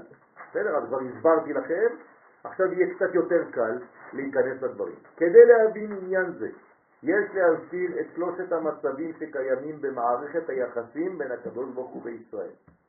אוקיי? א', אחור באחור, הנה כתבתי לכם. ב', נסירה. ג', פנים בפנים. וכבר למדנו בסייעתא דשמיא שניתן להבין את העניינים העמוקים הללו במונחים פשוטים יותר. אז הנה תרגמתי לכם את זה למונחים פשוטים יותר. א', מה זה אחור באחור? קשר הכרחי טבעי, ללא בחירה בקשר הזה. ב', נסירה, ניתוק מן החיבור ההכרחי טבעי. ג' פנים בפנים, בחירה חופשית בחידוש הקשר. פשוט, נכון? אי אפשר יותר פשוט מזה. אבל אני רוצה לדעת, כי פה השם נתן את המקום, אבל עדיין, עדיין כמה שהוא העיר את המקום, הוא לא נתן את הבחירה החופשית, בעצם הוא לא נתן לעם ישראל, בוודאי שהוא נתן. הוא נתן, נתן. עדיין הוא העיר אותו, זאת אומרת, הוא לא נסע בסוף בחירה חופשית. ל- למה? כי הוא ראה שבני ישראל רוצים, זאת אומרת, הרצון וה... כלומר, מתי רואים שהם רוצים? זה לא שהוא העיר אותו. מתי, אה, אה, פה זה קיצור, מה קרה במגילה? עם ישראל הלכו לאיבוד, התייאשו כבר, נכון? ואז מה קרה? הם הלכו ליהנות מסעודתו של אותו אדם, של אותו רשע. הרי אם אתה מתייאש, אין לך כבר מה לקבל, אז אתה הולך ליהנות מסעודתו של אותו רשע. זאת אומרת, אנחנו נכנעים למציאות החדשה. אבל אסתר, מה עשתה? מה אמרה? לך כנוס את כל היהודים ותצומו, תתחילו לעשות עבודה, זה לא ככה יבוא לכם מלמעלה. לכן זה הפך, זה לא בא מלמעלה, זה בא מהעם. השתדלות. שעשו השתדלות, קיימו וקיבלו עליהם. לצום, להתענות, לבכות, לצעוק, כן, אל הקדוש ברוך הוא. הם התחילו לעשות פעולה מלמטה. כלומר, הם אמרו, עד כאן אי אפשר לחיות בצורה כזאת. אני רוצה את הקשר עם הקדוש ברוך הוא. אה, עכשיו אתה רוצה? אוקיי, אז זה נקרא שקיבלת את התורה עכשיו. כי במתן תורה לא רצית, אני נתתי. זה היה, הנה מתן תורה בהר סיני. זה מתן תורה, אחור באחור. כפה עליהם את ההר כגיגית. זה, זה בחירה זה? לא, נולדתי יהודי, אני כבר שייך לתורה הזאת, התורה כבר נמצאת בי. אז מה אני עושה? אני חייב לעבור שלב בחיים שלי של התנתקות כדי לבחור בתורה הזאת. אז הנה, מתן תורה, מפה לפה, אלף שנה כמעט, ופה חזרה פנים בפנים. אוקיי? כן. נו, תמשיך, תמשיך. עם הנשימה, אחרי זה מוציאים את המניין. זה מקדש בעצם כל מצב של התנתקות בעולם. נכון. נכון. זה הכרחי, לכן אמרתי שזה הכרחי. אמרתי שזה מקדש כל מצב של התנתקות בעולם. נכון. כן, בית שלישי עובד. נכון, ככה זה. תמיד לפני תקופה של בניין יש תקופה של התנתקות. כן. כביכול, האכילה בחוץ לארץ, האכילה. כן, כן. זה כמו שאנחנו הולכים לאכול אצל המים, נכון. בוודאי. זה לא כמו. זה בדיוק. אל תאכלי. זאת אומרת שיהודי חי בחוץ לארץ בזמן שהגאולה כבר מתחילה, כן? והוא ממשיך לאכול שם מסעודתו של אותו הולנד, או אותו אובמה, כן? ונהנה מהסעודה הזאת, כי הכל כשר. בית דין של ניו יורק, יו יו יו. בית דין של מונסי, בית דין של אה, אה, מנצ'סטר, בית דין של פריז, כל הדברים האלה, אתה חושב שזה אתה שותה, אתה אוכל, הכל כשר, זה בסדר גמור, אבל איפה זה? השולחן של מי? של אותו רשע. כלומר, במקום לאכול משולחנו של מקום, של הקדוש ברוך הוא בארץ ישראל, אפילו זיתים ולחם, אתה מעדיף לחיות בחוץ, כן, ואתה מוצא לעצמך כל מיני תירוצים, כן, למה עדיף להישאר שם, ואתה אפילו בונה תורה עם הבוהן, כדי להוכיח שאתה צריך להישאר שם. כן, אובמה רוצה סדר של פסח. נכון. נכון, ולכן עם הלולב החדש צריך להגיד אובמה, כן, במקום הושענא, כן? טוב, תמשיך את השאלה שלך, הייתה לך עוד שאלה. תוציא, תוציא את הכל, אם אתה לא מוציא פה, לא תוציא אף פעם. אין מקום אחר. לא. יפה, תתהה, תגיד, אם זה מקדש כל נסיבה, כן, בדיעבד. זה הכרחי. למה, לא, אם זה בדיעבד, אז זה בדיעבד. אני לא בהכרח רוצה את זה. אם הילד שלי יכול לשבת לידי בית הכנסת מגיל חמש, כן, עד סוף ימיו, למה לא? כי זה זה רובוט, עשית ממנו ילד לא, טוב. למה רובוט? בוודאי, כי הוא לא יודע כלום, הוא לא ירצה. כאילו, הוא לא רוצה. אין לו את הרצון. אני מבין, אני מבין, אבל הסכנה בבחירה, סכנה. אמרת את המילה. ואמרתי, יש סכנה פה. יפה. למה אבל- לי- למה לי לבחור אימה, אתה לא בוחר, אתה לא? בוחר, זה יקרה לך אוטומטית, זה יקרה לו, כי הוא לא יכול להמשיך בצורה כזאת, כי אם לא, אתה תבנה רובוט שיעשה תורה ומצוות. אתה חושב שזה מה שהקדוש ברוך הוא רוצה? נכון, אבל יש נסירות ויש נסירות. יפה.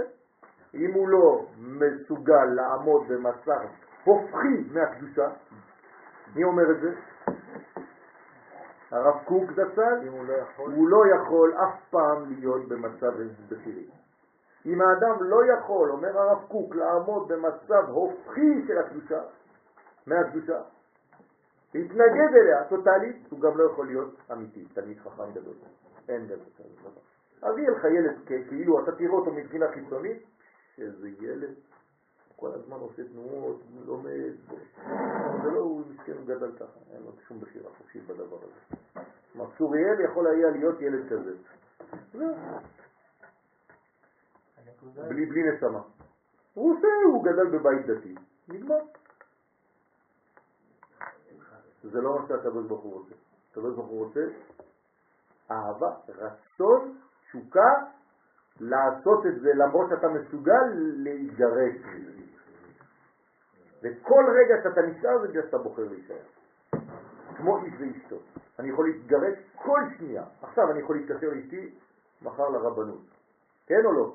כלומר, כל רגע שאני נשאר איתה, זה בגלל שאני בוחר להישאר.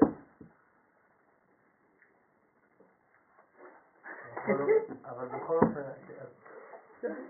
תסתובב, איך תרצה, זה, זה העניין. אתה בוחר כי זה מסדר לך כמה עניינים, לא יודע אתה בחרת, זה בחרת, בבחירה. כלומר, אתה בוחר שהמצב הזה פחות גרוע ממצב אחר, אז אתה נשאר. אבל זו בחירה. טוטאלית. כן, הזכר הוא כאילו ישן, נכון? כאילו, כן. למה הוא כאילו ישן? בגלל שזה הקדוש ברוך הוא כאן. כן, אבל שהוא כאילו ישן, זאת אומרת, הוא כאילו. כאילו הוא מעלים עין. כאילו מעלים עין, נכון. אבל למה אבא כאילו מעלים עין? כדי לתת לבן שלו אפשרות של... אה, מה. יקרה אם הבן שלו עוד שנייה נופל לתהום? הוא לא מעלים של עין, הבן. הנה הוא לא העלים עין. לא. מה זה לא? מה לו אתה יכול לעשות בוודאי? אתה יכול לעשות משהו? מה, אתה יכול לעשות משהו? אבל, אבל, מה? אבל עוד לפני לא, זה עוד אפשר לא. לעשות? נראה אותך. כן, כן. בן כמה הילד שלך? תגיד לי, אתה מצחיק אותי לא, אתה. אל תצחיקו אותי. לא באתי פה לספר בדיחות. באיזה גיל הבן שלך? יפה, אז בעזרת השם, אינשאללה, הקדוש ברוך הוא יברך אותך, שבעוד אה, בדיוק חמש שנים, כי זה מתחיל, גיל ההתבגרות ומתחיל לרדת, חמש, שש, שבע שנים, אז תבוא לדבר איתי. את זה בתהליך ההתבגרות. נו. עדיין אומר שאם... אם- הקדוש ברוך הוא עזב את העולם. כן. בשלב לא הזה. הנה, זה זה נקרא תרדמה. הוא עושה בכוונה להיעלם, זה נקרא הסתר. ברגע שהוא מסתיר פניו, זה לא משנה אם הוא עזב באמת או עזב בכאילו. עזב את ההשגחה שאתה תרגיש אותה. הוא מבחינתו תעזוב אותו, הוא יודע מה הוא עושה. אבל אתה תרגיש כאילו איננו. זה מה שהרגישו אותם זמנים. ואם אתה לא מרגיש שהוא איננו, אתה לא תוכל להיות עצמאי. אבל בסוף, כמו שרשום כאן, לא רשום שום דבר. השם כתוב, בחמה כתוב. בעיר, כתוב, כן, הערת הנוקבה העליונה. כן. אז לקראת הסוף, כן בכל זאת. הוא כן התערב בקדוש לא, לא, לא. על ידי, אוקיי, על ידי, איך קוראים לזה, התעוררות של... אה. התעורר, אתה אומר לי על ידי. אם זה על ידי, זה תלוי בהתעוררות. הרב יואל, כן, מה זה הצו אחותו מרחוק? כן, זה אותו עיקרון. מה זה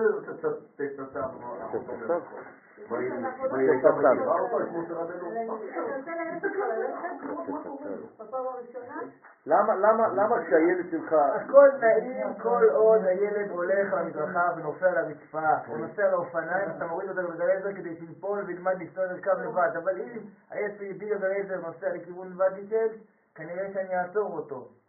וזה הרעיון. תצליח. אם אני אצליח, לא מתחייב, ברור שאני לא יכול להצליח, נכון? הילד רוצה להתבגר, יכול לזרוק אותי לכל הרוחות. נכון. אבל עובדה שהקדוש ברוך הוא, הוא כביכול ישן. הוא לא ישן, יפה, אבל למי הוא מחכה?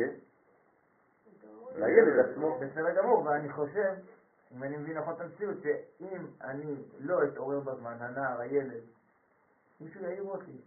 יפה, אז זה לא חשוב, מי שהעיר אותך. לא, כי אני לא רוצה ליפול. הקדוש ברוך הוא לא עזב את העולם. עוד פעם. על עם ישראל תמיד. זה השלב של. אז אז אני אומר, אני מסביר לך, זה השלב שהקדוש ברוך הוא כביכול, כן, מסתיר פניו, זאת אומרת, באיזה מצב הוא נמצא? בפנים, אבל הוא מסתיר פניו. זאת אומרת שהוא נותן לך להתהוות, הוא נותן לך לגדול בהשגחה מרחוק, הוא נותן לך לגדול בהשגחה רחוקה. בכל זאת, אתה מבחינתך, אצלך, אין הצלחה. אין, אתה לא מרגיש את זה. אם תרגיש את זה, הכל מזויף. כל המשחק מכור מראש. הנה, הוא נתן לבית המקדש להישרף. נתן לבית המקדש להישרף. נו, יפה. הוא נתן לילד ליפול לוואדי. לא. למה לא? למה לא? לך תשאל מישהו, גמורה. יפה, לך תגיד את זה למישהו שהלך בשואה, שכל המשפחה שלו. הוא יגיד לך אם זה נטישה גמורה או לא. זה בדיוק מה שאני אומר, השאלה היא מבחנים, במציאות הקשה, מה יקרה? אז הנה, זאת מציאות קשה שקרתה, ושואלים אותך עד היום איפה היה הקדוש ברוך הוא בשואה. אז מה התשובה? הסתר פנים. נכון. יפה. אז מה זה אומר? מה, הם מתו? הוא נתן להם להיכנס לתנורים? נכון, אבל... נו, איך אבא נותן לבן שלו להיכנס לתנור? בגלל שבהסתכלות רחבה, אז מה שנשרף זה הרגליים שלו קצת, אולי. בטח, נכון, תגיד את זה לילד שאיבד את אבא וסבא שלו. לא, אני יכול להתחלק איתך עכשיו, אני בכוונה נשאר כאן. אני נותן לו, נכון, לפעמים אתה אומר, תהיה קצת בתנור, הוא יבין שזה חם. אז הוא נשרף קצת, אבל לא שרפתי את כולו, יפה. כי נצח ישראל, נכון, הוא יפה. לא יעזוב כאן. זאת אומרת שאתה בעצם עכשיו אומר לי שאתה לא מספיק מאמין בקדוש ברוך הוא. אני מאוד מאמין, מה זה? לא, כי אם אתה תעזוב את הבן שלך, בזמן. הוא יתפל לוואדי. זאת אומרת, אתה בעצם הקדוש ברוך הוא.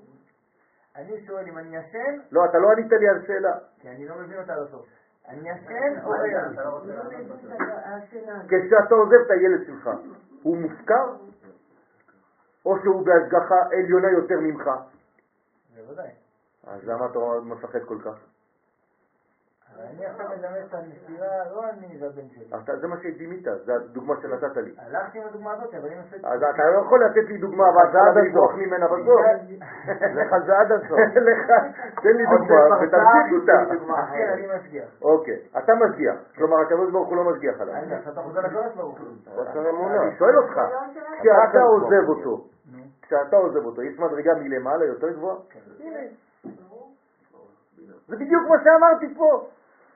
כשהקדוש ברוך הוא עוזב פה, יש מדרגה יותר גבוהה, שהיא משגיחה בצורה אחרת. אז אין לך מה לדאוג בגדול, תן לו לעשות את החיים שלו. אבל הוא, מבחינתו, יחשוב שהוא חופשי לחלוטין, גם אם הוא ייפול לוואדי.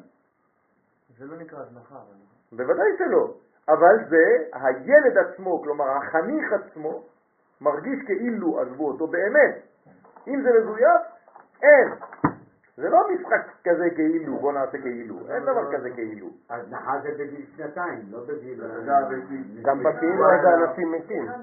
זה חינוך, זה חינוך. בכאילו. בוודאי. אבל. בהסתכלות הרחבה, אנחנו לא לא מת. אני מה אנחנו לומדים. את הסיפור של פורים? נופלים לוואדי ומתים, זה קורה. גם מתאבדים. זה- זה- זה-? זה העקבים שדיברת עליהם. אין דבר כזה. זה בהסתכלות רחבה, אבל... אם הקדוש ברוך הוא... הוא צריך קצת בשביל. לא, היא צריכה כשאני להיות במצב אחור באחור, כן. אז אז- אז דבר לא מפריע. זאת אומרת שאני מגיע למצב הזה... לא, לא, לא, לא, זה מפריע לך. אז זה מה שאני אומר, אז אני יכול להיות במצב שאני צריך להתערב במשהו. לא. אני מתעורר שם, אה, הילד... לא, לא, כי אם הוא לא נרדם, אם הוא לא מכניס את עצמו למצב של תרדמה, כלומר אם האבא לא חכם, הילד יישאר ילד טוב, יעשה מצוות, יעשה תורה והכל, אבל שלא בבחירה. אני אני לא בכוח. מסכימה. ואת יכולה. אני חושבת שאנחנו צריכים להיות בתרדמה, אבל בכל זאת להישאר עם עין אחת פקוחה לא, ולראות מה לא, קורה. העין הפקוחה היא למעלה, זה לא, העניין. העין הפקוחה היא גם שלנו. אבל בוודאי שהעין הפקוחה היא גם שלנו.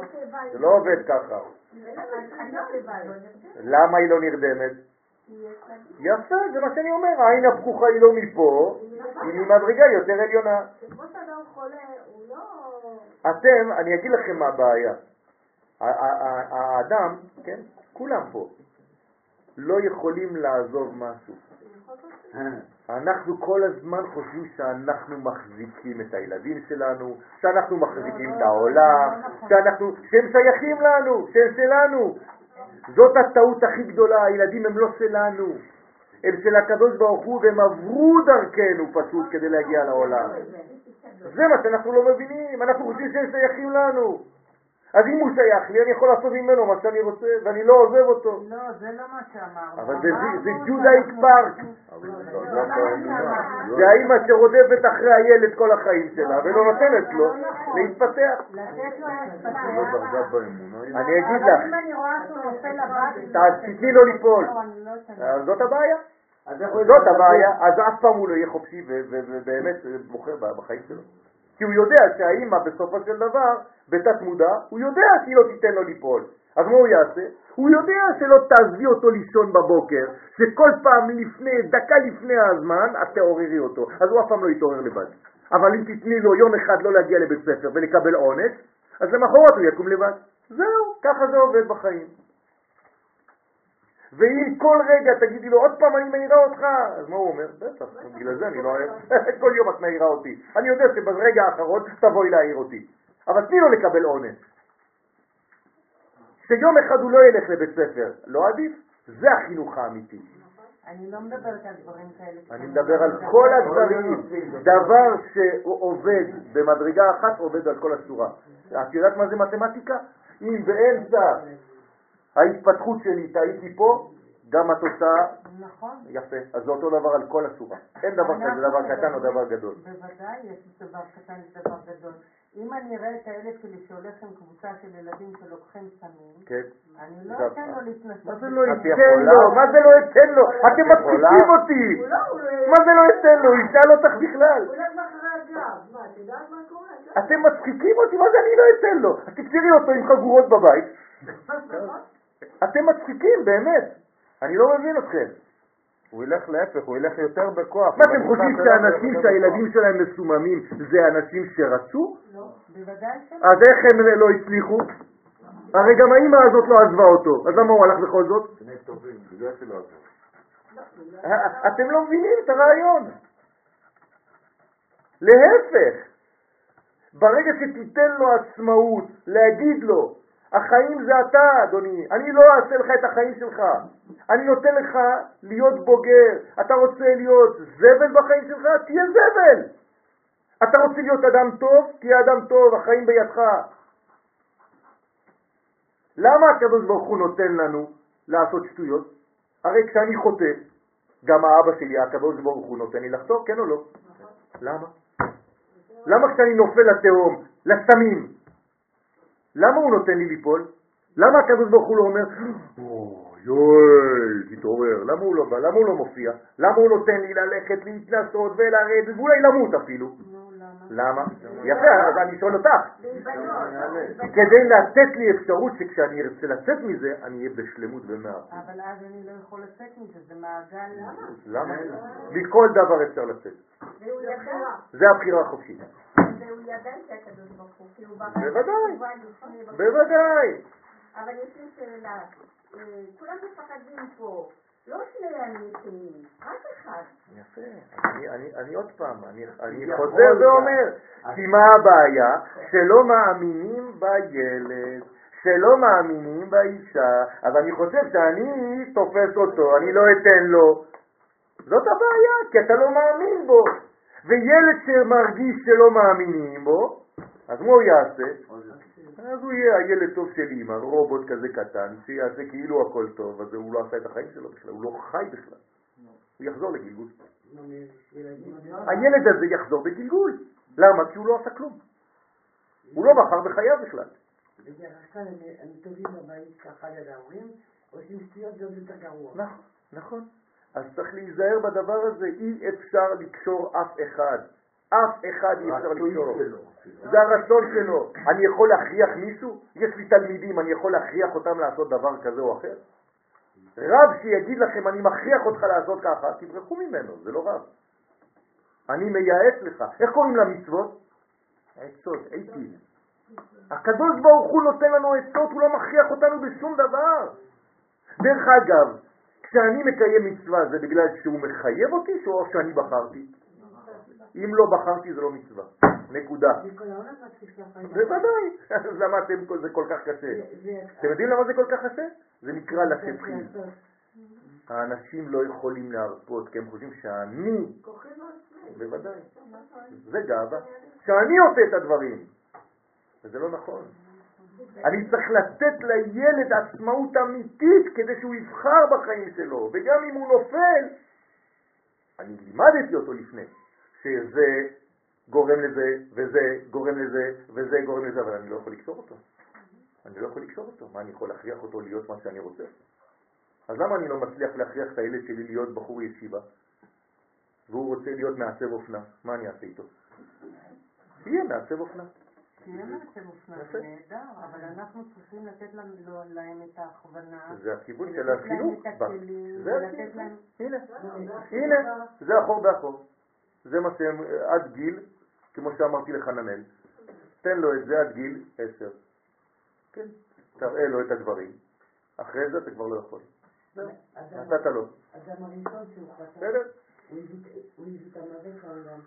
הוא נתן לו הוא, הבחירה הזאת. תגידו לי, אם הקדוש ברוך הוא, כשהוא ברא את אדם וחווה, לא היה עושה את הדבר הזה, כן? למה הוא אומר שזה לא טוב? הרי, הרי לא אני אומר את זה, הקדוש ברוך הוא אומר, מה זה לא טוב? להיות קשור בצורה כזאת. לא טוב. זה הלא טוב הראשון בחיים. לא טוב לילד להיות בכוח מחונך בצורה כזאת. לא טוב. כי הוא הילד של אבא, הוא הרגל של אבא שלו, והוא לא יכול לזוז ממנה. והוא תקוע כל החיים שלו. ואני מכיר בחורים כאלה שלא מצליחים להתחתן. למה? כי אמא לא עזבה אותם. בוודאי. על כן כתוב בתורה, על כן יעזוב איש את אביו ואת אמו ודבק באשתו, ואם הוא לא יעזוב, לא ידבק באשתו, כי הוא הילד של אמא עדיין, והוא מתחתן כל פעם עם אמא שלו. כל יום מחדש, בכוח. יש לי בן דוד כזה מסכן. אמא שלו כל כך לא רוצה לעזוב אותו, שהיא נשואה אליו.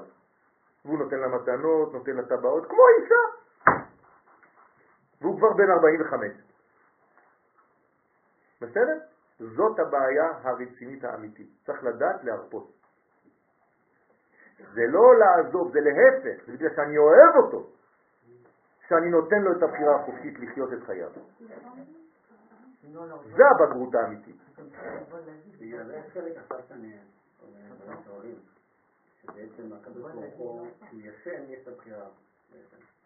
נכון. עכשיו, בגלל זה המקובלים, שמו לי עכשיו את המחשבה הזאת, שאמרו שבעצם, כשניסרו את האדם הראשון, הוא עדיין לא התעורר. כלומר, יש הערה של הנקבה שיצאה והיא אבל עדיין אין הערה של הזכר כי הוא ישן, אפילו בחלום של הזכר. נכון. לעתיד לבוא בית שלישי, ואז רוח חדשה תצא בעולם, ואז יתעורר הזכר. לכן המקובלים אמרו שהוא ישן עדיין. אז מה קרה בעצם? האישה היא בוחרת. אנחנו עדיין, כאילו. תגידו לי, יש גבר בחיים שבוחר אישה? יש גבר בחיים שתפס אישה? לא. רק אנשים נתנו שיתפסו אותם. זהו. כן או לא? מה אתה יכול, אני יכול להכריח את אשתי להיות אשתי? לא. היא כל בוקר יוצאת עם האוטו, אני עוד לא יודע לאן היא הולכת, אבל אני חייב לפתוח בה. אני חייב לתת לה את החופש. אני לא יכול לחנוק אותה. מה זה אני אכריח אותה? אני לא אתן לה. איפה ראינו סיפור כזה? אני לא אתן לו. כן? יפה, מה קורה שמה? מה קורה שמה? בסוף זה מתאבדת או זה, או חס ושלום, אז אני לא אתן. למה, אתה הקדוש ברוך הוא? זה צריך להבין טוב טוב, אם לא, אתם לא בונים, אתם הורסים. בסיפור של המגילה, אז הקדוש ברוך הוא ישן. ואז קוראים שם ניסים. נכון. אבל הוא ישן. אז נכון. הניסים האלה זה... כל אמרתי רוצה לכם, אמרתי לכם, אתם פשוט לא נתתם לי להתקדם, אבל הנה, הכל בא מפה. אתה נפסיד את השאלות, תראה מה קרה. לא אכפת לי, אני לא אכפת לי, אני כבר כתבתי את השיעור הזה, אני יודע אותו. התארך. בסדר, זהו, נגמר עוד מעט הזמן.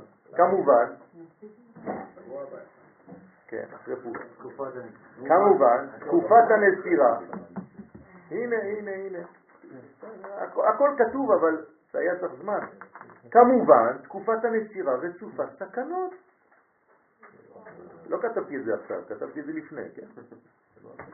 כיוון שהדמות המשפיעה נעלמת, או ליתר דיוק נכנסת לתרדמה. גם אומרים תרדמה, לא שינה, זה לא... זה דורמיתא, כן.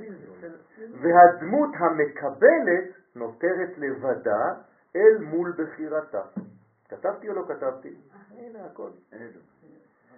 אלו הם רגעים מסוכנים, מלאים בשאלות מהותיות על החיים ובחיפוש עצמי שעלול גם להוביל למסקנות שאינן הולמות את העצמיות האמיתית. כתבתי או לא כתבתי? כתבתי. ובכל זאת, אין מנוס מתקופת הנסירה כדי לגדל את האדם ולהגיעו להתוועדות לרצונותיו האמיתיים. זהו, אין, אי אפשר אחרת. תשכחו מזה. דווקא מתוך ההתרחקות נולדת ההכרה ביסודות הגנוזים בו במולד.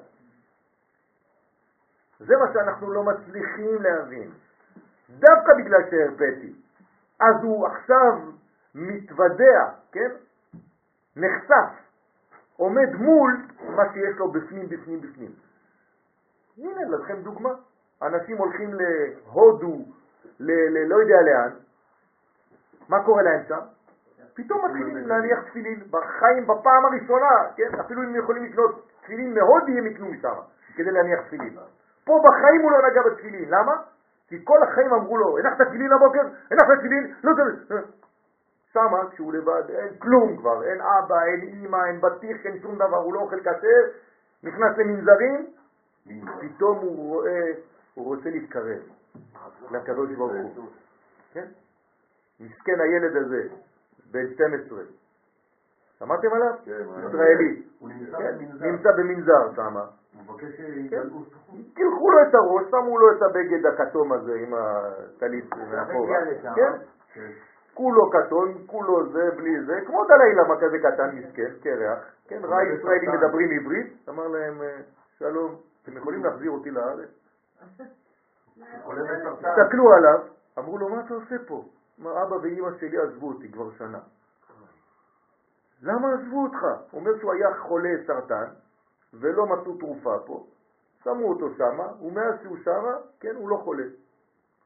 אז הוא שאל, אז המסכנים האנשים חזרו לארץ, התקשרו מיד ל- ל- לשגרירות וזה, בלאגן, הלכו לצלם אותו. כן, כן, כן, היום היה. השבוע. היום מהבית. אז רוצים להחזיר אותו עכשיו, ההורים מתנגדים. מה, עזבו אותו שם, מה, מותר לנו, אז אנחנו ההורים שלו, והוא מסכן, רוצה לחזור עכשיו, דווקא בגלל שהתרחקו ממנו הוא רוצה לחזור. כן, הוא התרפא. כן, לא יודע מה מה הסיפור שלו, אבל הנה. מה? הוא יהיה חולה מההורים, כן.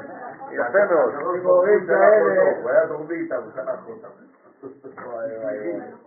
רבותיי, בואו נמשיך. ושלבים אלה, כל מה שאמרנו, מופיעים בכל התחומים בחיים, אפילו בלימוד התורה. כלומר, אדם שלא לומד תורה מעצמו, מרצונו, אני לא אצליח לקשור אותו לספר. זו טעות לקשור אותו לספר. הוא יברח עוד יותר. אז אני חייב באיזשהו שלב להרפות, למרות שכשהוא היה ילד קטן, לימדתי אותו תורה, ואמרתי לו שזה חשוב, אבל באיזשהו גיל נגמר הסיפור, אני כבר לא יכול. זה היה אחור באחור, עכשיו, אם אני לא עוזב אותו, הוא לא יוכל ללמוד באמת. בימי מרדכי ואסתר קיללת הגלות נזערה ודלדלה את קומת השכינה והשביתה ממנה השמחה והרצון.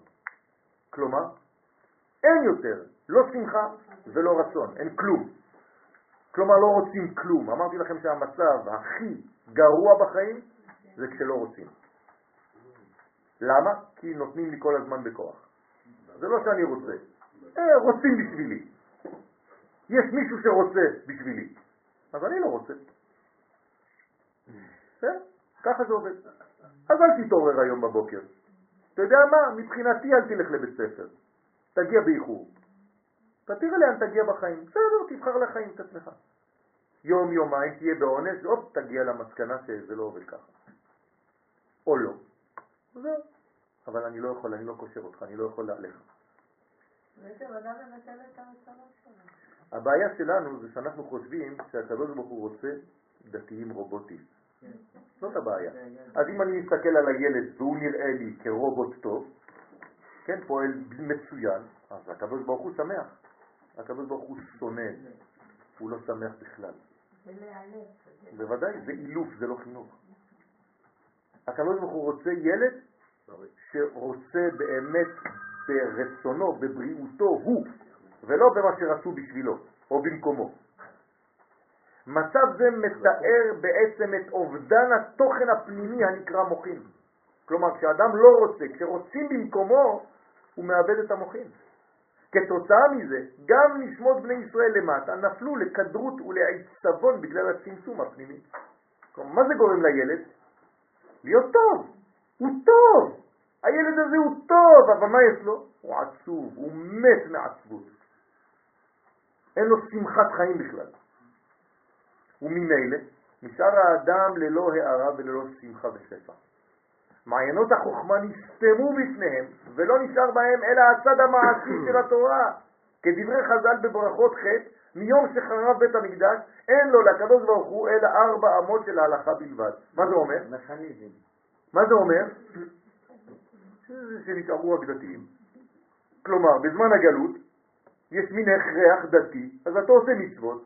מי שמסתכל עליך מבחוץ אומר, וואלה, איזה צדיק זה, תראה כמה מצוות הוא עושה. כל היום הוא עושה מצוות, לא מפספס תפילה, לא מפספס תפילין, לא מפספס שום דבר. אבל יש לו רצון בכל זה? כלום, הוא לא חי הבן אדם, הוא לא חי. זה מה שאתה רוצה? תן לו ריטלין רוחני. זהו, תעשה ממנו רובוט של קדושה. כלומר, תבנה רובוט שמניח תפילין, זה אותו דבר. אבל זה הכרחי בתקופת הגלות. מה? יפה, אבל זה קטנות, זה אידיאל. לא, אבל זה בלתי יפה. אפשרי, זה הדרך היחידה יפה, בתקופת יפה. הגלות. זאת אומרת שזה המצב של שלב אחד. מעבר. יפה. אבל נשמת התורה שמתבטאת בריבוי חשק ואהבה, הסתלקה מהם, אין להם נשמת התורה, יש להם רק את החומר, את ההלכות. ובמקומה שלטו היראה והפחד. אז מי שולט באותו רגע? זה ילד פחדן, זה ילד שמפחד מכל דבר. למה? מי הכניס בו את הפחד? ההורים. זה תיאור עמידתה של השכינה, אחור באחור עם הקדוש ברוך הוא. באותה עת נכנס הזכר לתרדמה, כלומר להיעלם מוחלט, והנוקבה נותרה לבדה במגמה לבנותה ולהביאה למצב פנים בפנים, דהיינו שתהפוך ממצב שאין בה רצון ובחירה לקשר שלה עם הקדוש ברוך הוא, למצב של התעוררות התשוקה לקרבת השם מרצונה החופשי. זה תהליך של השתלמות. נכון. שם הוויה אינו מופיע במגילת אסתר, וזאת כדי להורות על מצב ההסתר שבעמידת הקדוש ברוך הוא והנוקבה אחור באחור. זאת אומרת, במצב זה, כן, הקדוש ברוך הוא נמצא, אבל הוא לא מופיע. למה? כי אין בחירה אמיתית. הזכר אמנם נמצא, הנה, אך כאמור מסתיר פניו מהדור. זה לא שהוא לא נמצא, הוא מת, הוא נעלם, הוא ישן, זה ביטויים. בזמן הנסירה נעשה ההיעלם העמוק יותר וכמעט מוחלט. זוהי תקופת הדמדומים שבין הגלות לגאולה. כלומר, דווקא בגלל שאתה מתנתק מהילד, הוא קרוב מאוד לגאולתו. ושוב פעם אני אומר, המצב הזה זה מצב של דמדומים, כלומר של סכנה. ועל תקופה זו אמרה אסתר, למנצח על הילד השחר מזמור לדוד, אלי אלי למה עזבתני?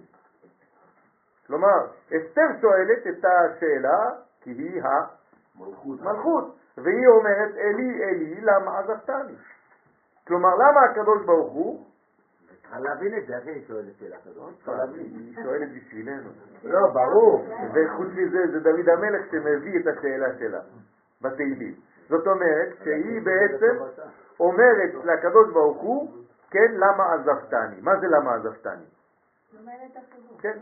אתם זוכרים את השיעור שלנו לפני הרבה שנים?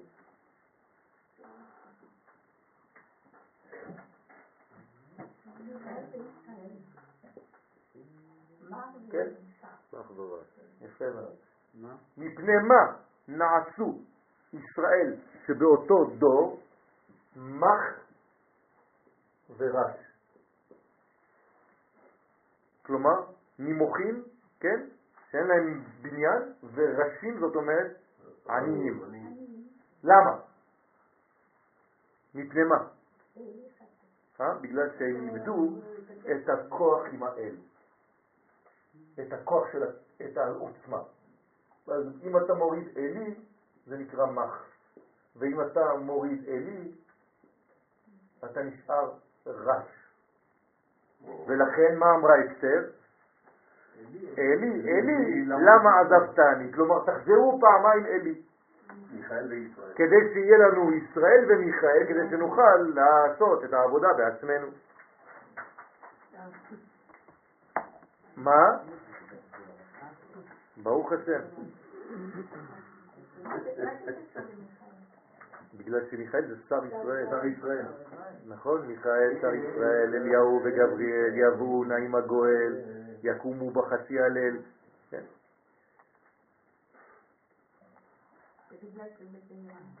מי? בגלל שמיכאל בזעיר אנפין? כן, בוודאי. זה השר. מה? החסר זה לא אלול? כאילו... למה אלול? הנה, כתבתי לך. היוד. היוד, היוד זה קודשא בריך הוא. אלי. זה האותיות הכי חזקות באלף בית, דרך אגב, כן? א', ל', י' זה האותיות הכי חזקות באלף בית. חזקות מאיזה בחינה? מכל הבחינות. האות הכי קטנה, כלומר הפוטנציאל של הכל זה י', האות הכי ארוכה זה הל', והאות היסודית זה האלף. כלומר, מי שיש לו את האלי הזה, כן, כמו אליהו, למה אליהו יש לו את הכוח הזה? כי הוא מחבר את המים בארץ. אלי הוא אליהו. אלי, ה' ו', ו'. בסדר? אז יש- ישבו ישראל, עכשיו, בגלל שהמצב הזה נתון, ישבו ישראל ונהנו מסעודתו של אותו רשע, שהיה לבוש בגדי הכהן הגדול, והשתמש בכלי המקדש. מה אכפת לי מהתיאור הזה? למה חכמים רוצים לומר לי את זה? מה הכוונה של חז"ל בזה? אה? בית המקדש יכול להיות של קליפה. יפה. זאת אומרת, לא- אתה לא צריך כבר בית מקדש של הקדושה, אתם לא צריכים לחזור לארץ ישראל. הנה, אני נותן לכם בית מקדש, יש לכם ארמון. בפרס, בפריז, בניו יורק, יש לכם ארמונות. תבואו לאליזה, תבואו לבית הלבן, יותר טוב מהלובן העליון. אני הכהן הגדול. בית המקדש זה פה, הנה הכלים. אתם צריכים בית מקדש בירושלים, נו באמת. זה מה שזה אומר. ואם היהודים הולכים ונשארים שם, נהנים מהסעודה הזאת, מה הם אומרים? אתה צודק. נכנענו, אתה צודק. כהן הגדול הבא זה אתה. המקדש הבא זה פה. אפשר לבנות את בית המקדש בברוקלין. כן, למה לא? הרי זה דת. אם זה דת, אפשר לעשות אותה בכל מקום. בשביל מה צריך לחזור לארץ ישראל? חס ושלום. אה, כן, זה סוף השיעור. כן. אז בינתיים הם משתמשים בכלי המקדש. תיאור זה בא להמחיש את גודל הייאוש בו היו נתונים ישראל, עד שנכנעו כמעט לספק של מה? בהחלפתם באומה אחרת. זאת אומרת, הנה, מי מחליף את עם ישראל עכשיו? פרס. זה היהודים החדשים. הקדוש ברוך הוא עזב את אשתו, אלי אלי למה עזבתני? מה ההמשך? רחוק מישועתי. כלומר אין ישועה כבר, נגמר. אז מי עכשיו אה, עם נוסע? פרץ לצורך העניין. מעניין, וזה הכנסת הספק, כן, בורד כזה. כן, אבל הספק מכניס לו עמלק. כן. עמלק זה עמל. המלאק לא מכניס את הספק, לא. האדם מכניס את הספק, עמלק. נכון, עכשיו, אה, תמיד אמרנו שיש שיענו, יש אין, זה הכנסה של הכוסת של... שיאני, יש לו אין. שיאני, הנחה של שיאני. כן. יש אין, הכניס לי מספק. נכון. יש פה מלבור כזה, שהמן אומר, ישנו עם. יש ונו, יש ואין, נו באנגלית זה נו. אתה נותן לנו וורטים עכשיו, מה זה וורטים? כלומר, כן ולא. כן ולא, יש נו, יש נו, ישנו עם אחד. בוא נכניס הכל. yes we can. כן.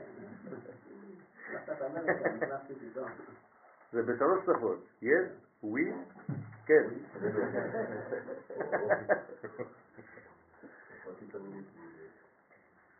בסדר? אז בסדר, אז ניקח את הוורט של יריב, ואתם מקבלים אותו או לא? תצביעו, מי שמקבל את הנו באנגלית? פורים, יאללה. מרדכי ראה את עצמו כמו טוב. משה. מרדכי ראה את עצמו כמו משה, בדיוק. זה הוא. נכון, זה הוא, זה משה. המן זה משה. נכון, הוא חושב את עצמו, באמת, הוא צודק.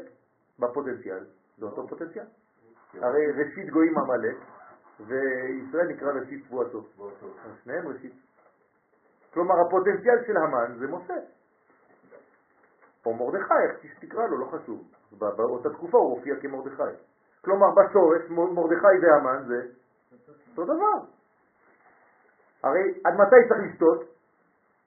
עד שאתה אומר את זה. לגבי עד שאתה מבין את זה, שבעצם גם מה שאתה חושב שהוא הכי רע בעולם, אבל כל ה... זה הכי טוב. אבל רק שאתה הלבשת את זה בדברים רעים. אבל בלי שתייה אתה צריך להגיד את זה. אה, זה לא אי אפשר. לכן אתה צריך את השתייה. כי היין מורה על מדרגה שנקראת בינה. זה כבר השיעור של רבא. שבת, אחרי הצהריים, בעזרת השם. רבא בן רבא. למה קוראים לו לא ביוד? לא בתאריך ביוד. אה, תגידי את, אני אני חושבת שאני יודעת, כי זה הפוטנציאל וההתרחקות, אני מקווה שאני אומרת ההתרחקות? בטקסט. לא, לא? לא. הפוטנציאל האמיתי של כל חודש, מתי הוא מופיע?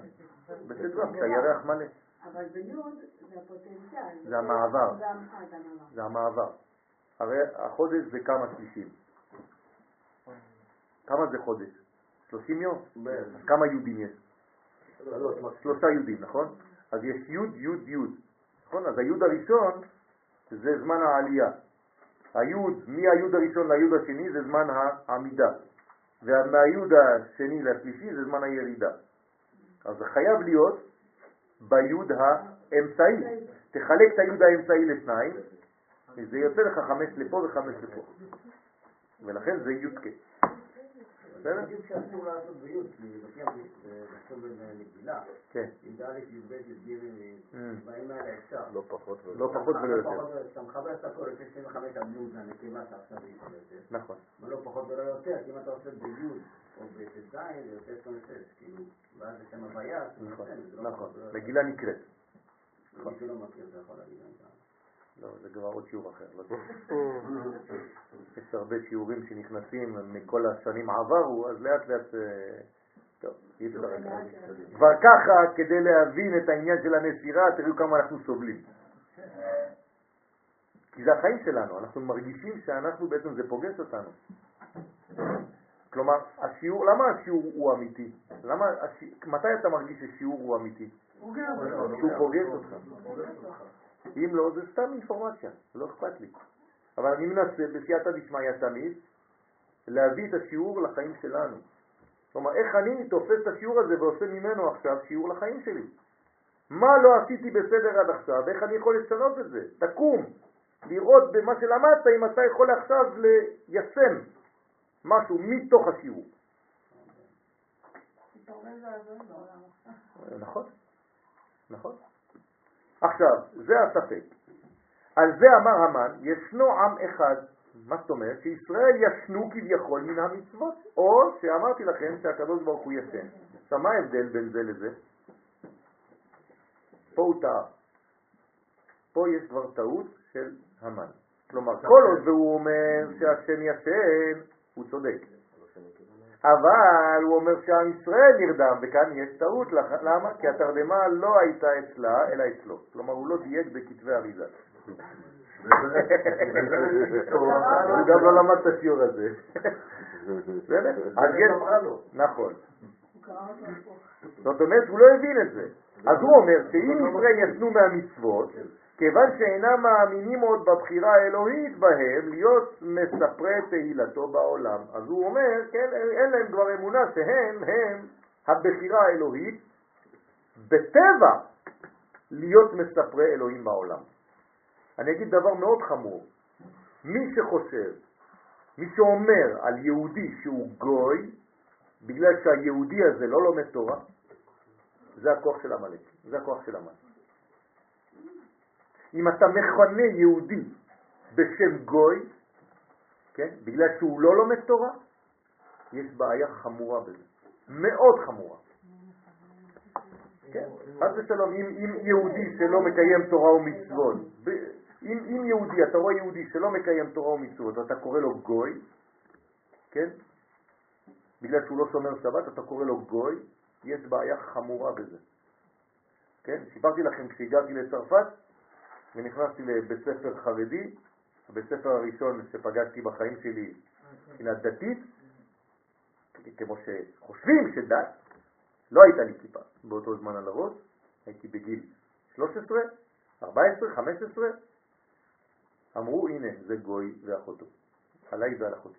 כן, ככה בבית ספר היהודי הילדים הקטנים אמרו גוי בא לבית ספר. למה? כי אין לי כיפה. מי שאין לו כיפה הוא גוי.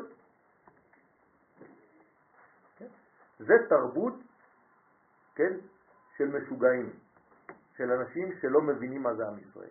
שהם חושבים שעם ישראל הוא עם ישראל, זה תרבות של גלות. לא, זה תרבות גלותית, שלצערנו יכולה להמשיך. אם האנשים לא עשו את הסוויץ' בין תורת חוץ לארץ לתורת ארץ ישראל. לא?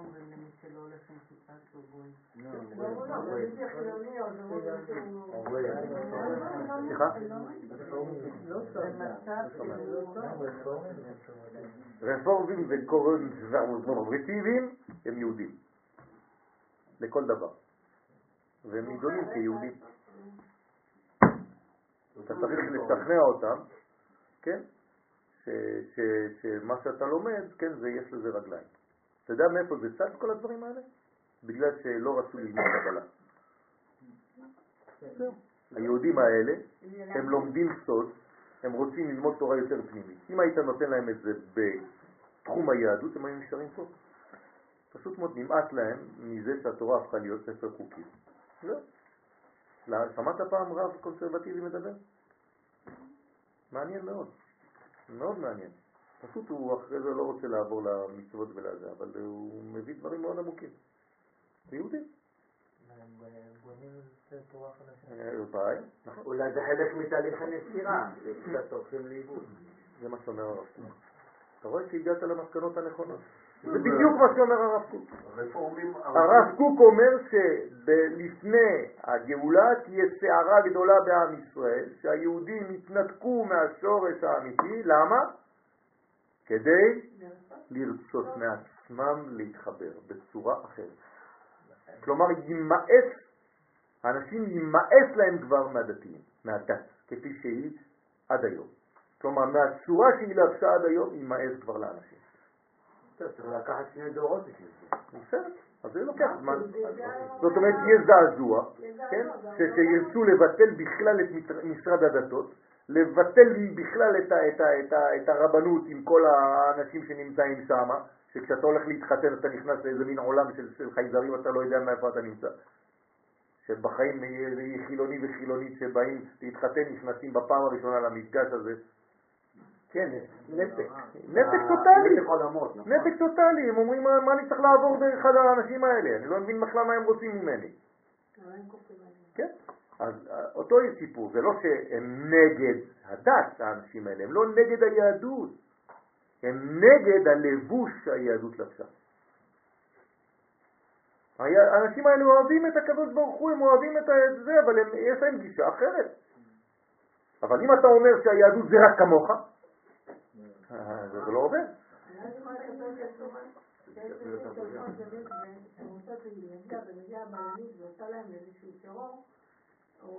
כן, אני יודע. אני יודע, אני יודע. את יודעת כמה נשים אני שולח למקווה?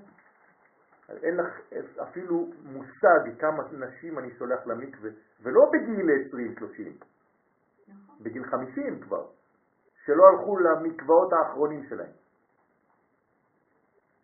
כמה אנשים אני שולח למקווה, וכמה בחורות צעירות שאני שולח למקווה בגלל שהן פוחדות כבר מהדבר הזה, שזה נראה להם הזוי. למה? כי לא יפתרו להם שום דבר. מים מלוכלכים, זה, זה נגמר, זה מלא שערות, מלא זה, זה, זה מה שהן רואות מזה, זה חיצוניות. אתה לא מסביר את התוכן הפנימי של המקווה, כן? עכשיו, יש לי קלטת, דיסק, כן, על, על סוד המים. כן? בסוד הדברים הרי שבזמן הנשירה נופלת תרדמה על הזכר. מה לא הבנת? אני הזדהיתי ממש. כן, ההתחלה של המשפט משכנעת. כן, שמה? ישראל נכנעו כמעט לספק בהחלטתם באומה אחרת. נכון, אז המסקנה של המאני נכונה. נכון. נכון, זה מה שהוא חשב, וגם ישראל חשבו את זה. כלומר, ישראל שבאותו זמן חשבו שמי שאין לו תורה הוא גוי, בדיוק. והמן קונה את זה. או, או נותן להם, מסדר להם את השידור הזה. כלומר, לכן אמרתי שיהודי שחושב בצורה כזאת הוא עמלי. הוא עמלקי במחשבה. נכון. בסוד הדברים, הרי שבזמן הנסירה נופלת תרדמה על הזכר, ולכן חשבו הרשעים שהקדוש ברוך הוא נמצא אז באותה תרדמה. ישן הוא האלוה שלהם, שמשמעות הדבר היא שהקדוש ברוך הוא מזער אה, אז את כוח ההתגלות על ישראל. החטא הסמוי בכל מצב הייאוש הוא בזה שישראל אינם מאמינים בקשר היסודי שלהם עם הקדוש ברוך הוא, אלא רק בקשר שנובע מחיבורם לתורה. הנה. זהו סודו של העמלק. עמלק מבטא את המחשבה הזאת, שאין לישראל קשר עם אלוהיהם, אלא כשהם מקיימים תורה ומצוות. ולכן, כשבאה תקופה של ריחוק מסוים מן התורה ומן המצוות, נגיד ילד שעכשיו עזב את התורה ואת המצוות, מה הוא חושב? בגלל שלימדו אותו שאם אין לו תורה ואין לו מצוות, מה הוא? גוי או רשע גמור, אז מה הוא עושה? אז אם אני גוי, אז אני אצא כמו גוי. אתמול בא אליי בחור כזה. אתמול, בשעה ארבע אחרי הצהריים, הייתי עם בחור כזה, שלומד בבית ספר לאומנות, ואמרו לו שהוא גוי. יהודי, עם בלורית, חתיך כזה, כל מיני לבושים, כל מיני דברים וזה. אמרתי לו, אתה צדיק אתה. התחיל לבכות. התחיל לבכות. הוא אומר לי, פעם בראשונה בחיים שמישהו אומר לי דבר כזה. אמרתי לו, אתה יודע שאתה נקי מבפנים. הוא אמר לי, נכון, אבל כשמסתכלים עליי מבחוץ, כולם אומרים לי שאני רשע. אמרתי לו, אתה לא רשע. אומר לי, אני התנתקתי מהכל בגלל שאמרו לי שאם אני לא כזה, אז אני לא, לא שווה כלום, אני לא... אתה הראשון בחיים שאומר לי שאני בסדר. אמרתי לו, בוודאי שאתה בסדר. אתה גם תבוא ואתה תלמד איתנו, בעזרת השם. אתה אדם גדול. אני רואה בפנימיות שלך את העדינות שלך, את הזה, את הזה, את הזה, פתאום הרמתי אותו לאיזה מדרגה. זה פוטנציאל. נכון? התחיל לבכות מסכן דמעות, ככה לא, לא הצליח להחזיק. למה? אז נופלים בייאוש מוחלט. למה? כיוון שחושבים שאין שום קשר יסודי עם השם מלבד התורה. אז אם הוא לא לומד תורה, מסכן, לא למד תורה, אז הוא גוי. לכן עמלק מופיע תמיד בתקופת הנסירה, בדמותה של השאלה המפורסמת, היש השם בקרבנו עם עין. זאת השאלה. עכשיו, השאלה הזאת מאוד עמוקה, אני לא מתכוון עכשיו לפתח אותה, אלא בשיעור של שבת, בעזרת השם. אבל כשנמצא מולך בן אדם כזה במצב של שאלה כזאת, אתה לא יכול לענות לו, הוא צריך למצוא את התשובה לא, לבד. לא, אני צריך לענות לו. אני צריך להגיד לו. מה, אני אאכיל אותו, שימצא את האוכל. לא, כאילו, לא, לא. עכשיו הוא בא לבקש. מה שאמרתי לשרה זה כשהוא לא רצה שום דבר. כשהוא שואל את השאלה, בא- שאל. שאל הוא כבר רוצה. שאל כבר מסתוקק. זה לא. חשוב. ברגע שהוא מתחיל לשאול, הוא כבר מסתוקק, אני צריך לענות לו. אז תגיד לי. מה התשובה? היש השם בקרבנו עם עין. מה צריך להגיד לו? יש, אבל צריך לא. לחפש את זה לבד. עין. למה? כי זה אה, של זה שבת. כי יש, זה כשהקדוש ברוך הוא מופיע רק למעלה. העין זה כשהוא מופיע בלבושים והוא נסתר. אז זה לא אין בעברית המודרנית, אין הקדוש ברוך הוא, לא. הקדוש ברוך הוא נמצא במה שאתה חושב שאין. כלומר, בתוך ההסתרים שלך. בסדר? אנחנו נפתח את זה בשבת בעזרת השם. נכון. עמלק הוא הכוח. עמלק הוא הכוח, רבותיי, שאינו מכיר בקדושה הנסתרת של האל. הנה. עכשיו כתבתי את זה, תוך כדי, תוך כדי שאני מדבר איתם אני כותב השיר. כלומר, בקדושה שנמצאת בפנימיותם של ישראל, מעצם היותם עם השם. זה הוא לא יכול להבין. ולכן גם יהודי שהגיע למסקנה הזאת, הוא לא יכול להבין את זה, שהקדוש ברוך הוא נמצא בו, גם אם הוא לא למד תורה. זה מה שמחדש האריזל. מה מחדש האריזל? הנה, אני קורא עוד פעם, כתבתי את מה שהוא כתב, והנה, אפילו בזמן הדורמיתא, אין הנקבה ישנה. מה זה אומר? תתרגמו לי את זה במילים. זאת אומרת שהקדוש ברוך הוא נמצא בתוך היסוד הישראלי, לכן אני יכול לעזוב אותו, כי מי נמצא בתוכו בכל זאת? הקדוש ברוך הוא בטבע הפנימי שלו, היסודי שלו. אז אני צריך להאמין בו. למה אני צריך להאמין בילד שלי? כי הוא מלא באלוהות. לא אמרתי מלא בתורה. הוא מלא באלוהות מעצם זה שהוא נברא לאימא יהודייה. הוא מהמולקולות שלך, אתה מבין? לא? ולכן הנקבה אף פעם לא ישנה, כי אז מסתלקים המוחים מן הזכר ונכנסים לנקבה כדי לבנות ולתקן שיעור קומתה, כדי שתוכל לחזור אפים באפים. ובהכרח יש הערה והשגחה זו על ישראל מצידה. ועניין אותה הערה הייתה עניין מרדכי הצדיק. זה נקרא מרדכי הצדיק. כלומר, איפה הוא נמצא מרדכי הצדיק? אבל שנתגלה איפה? בתוך המלכות, בתוך מה? לא בתוך התורה שהוא לומד, בנסתר, בתוך הגוף שלה. ואז השם יתברך ברחמיו, זה העניין. האיר הערת הנוקבה העליונה, והיא גדולת מרדכי ואסתר. כלומר, מה זה הגדולה האמיתית? הקדושה שבטבע. זה הגדולה האמיתית. כלומר, רב שיכול לרדת למצבים הכי נמוכים במציאות ולדבר עם ילדים קטנים והכי הכי רחוקים. זה רב גדול. רב גדול זה לא רב של קבוצה של אנשים, זה קבוצה של כל ישראל, שאפילו החילוני הכי גדול אומר זה הרב שלי. אבל אם חילוני אומר זה לא הרב שלי, זה רב רק של קבוצה של אנשים, אז הרב הזה הוא לא רב גדול. מרדכי, פירקת אותו למר דחי. אתה כאילו, ככה מפרקת אותו הגמרא.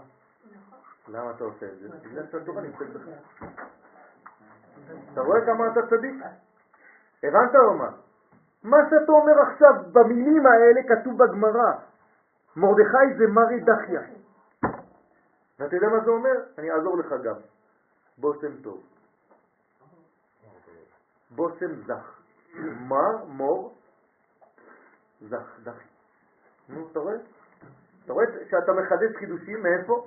מהמוחים של ה... מה, מהפנימיות שיש לך. כי נולדת בישראל, והתורה נטעה בך כבר בתוך הבטן של אימא. הנה, אתה מוציא את זה פשוט. למה? זה יעשה לך כמו מגנט. הבנת את הסוד עכשיו שקרה? אני אקח לי שבוע להכיר. בסדר, לא חשוב. קח את הזמן שלך, אנחנו- אנחנו פה, בעזרת השם. ועל ידם נושאו ישראל מן הצרה הגדולה היא. הערת הנוקבה היא בעצם הקדושה הטבעית שקיימת תמיד בישראל, אפילו כשאין בהם תורה. כלומר, מה זה התורה פה? בחינת זכר, כתבתי לכם.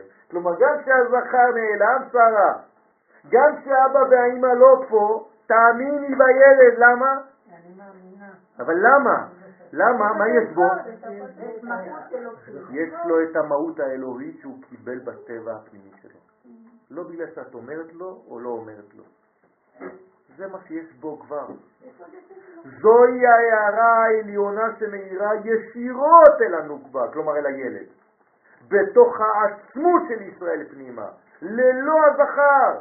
כלומר ללא אבא והאימא עכשיו הגשמיים, שהוא הביטוי להתגלות או התלבשות בלימוד התורה. כלומר, גם אם הילד בחיים לא נגע בתורה, יש לו את זה.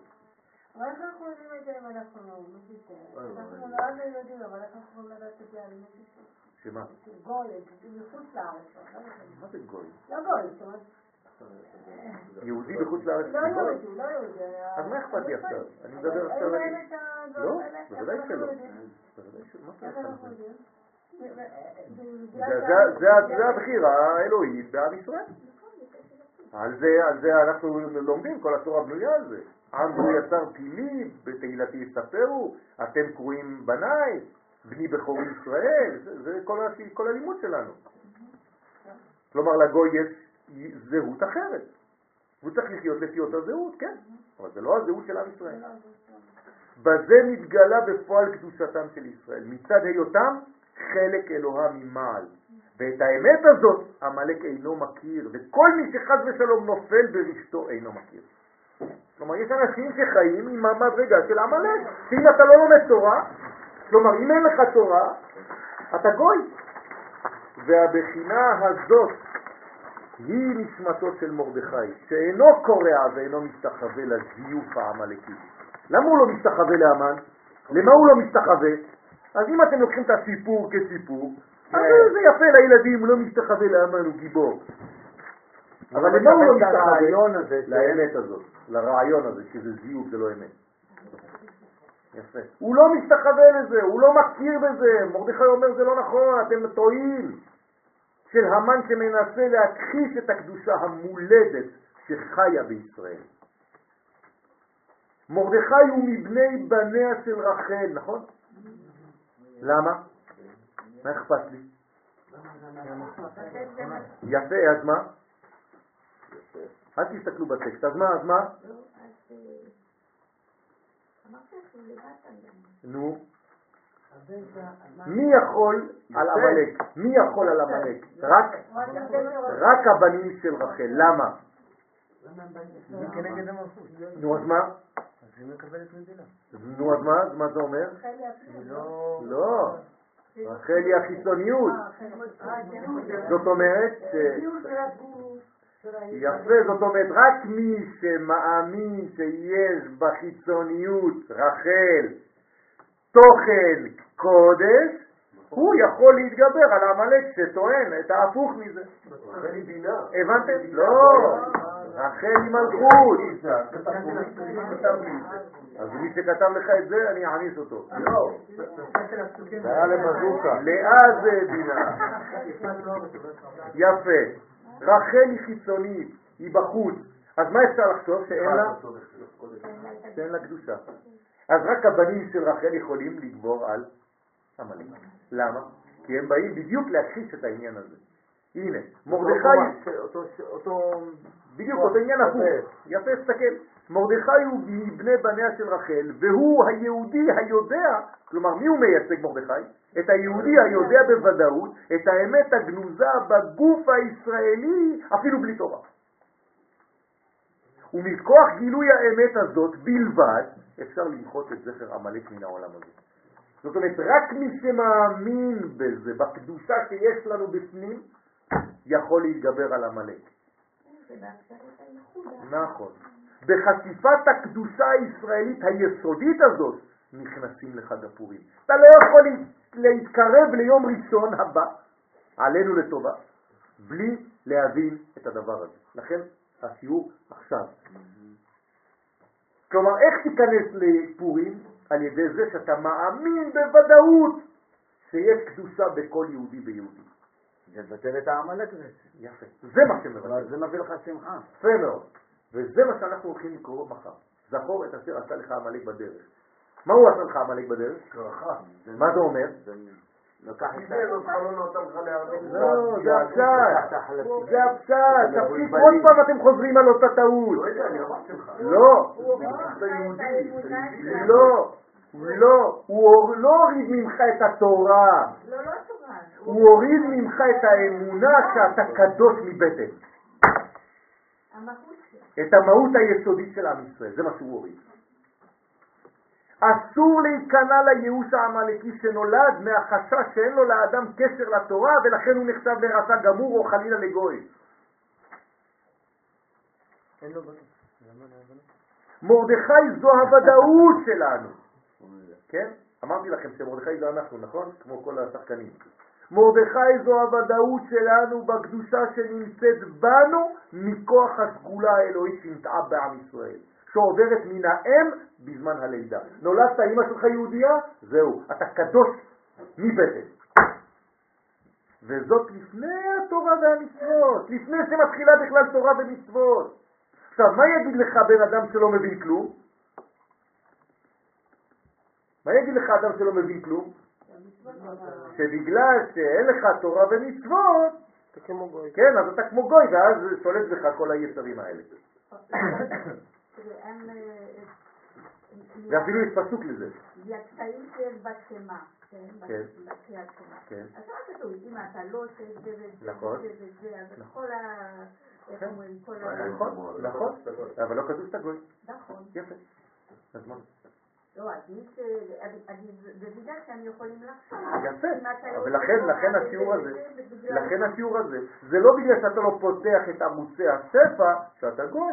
אתה יהודי שהשפע סגור אצלו. אתה רוצה שהשפע ייפתח? אתה יהודי. תתחבר למצוות, תתחבר לתורה, כלומר תחיה לפי הזהות היהודית שלך, אבל אתה יהודי, אתה לא גוי. גם ברגע הנמוך ביותר בחיים שלך אתה עדיין יהודי. סליחה, אתה מרגיש אותי סוף... לא כמו שנה אחורה. לא.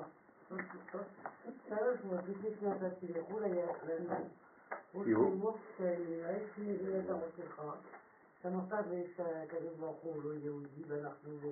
הגויים ואנחנו, וזה הנקודה הזאת שאתה אומר היום, שרציתי, שהתכוונתי לפני שלוש שאני משנה שנה, הרגשתי שאני לא כמוהם. אני אמרתי, גם אני זוכר מה שאמרתי לך גם, שאמרתי לך שאת לא כמוהם ושהם לא כמוך, ושלכל אחד יש את הזהות שלו ואת התורה שלו. נכון. גם יהודי שבגיוס ספרד הכריחו אותם להתנצר.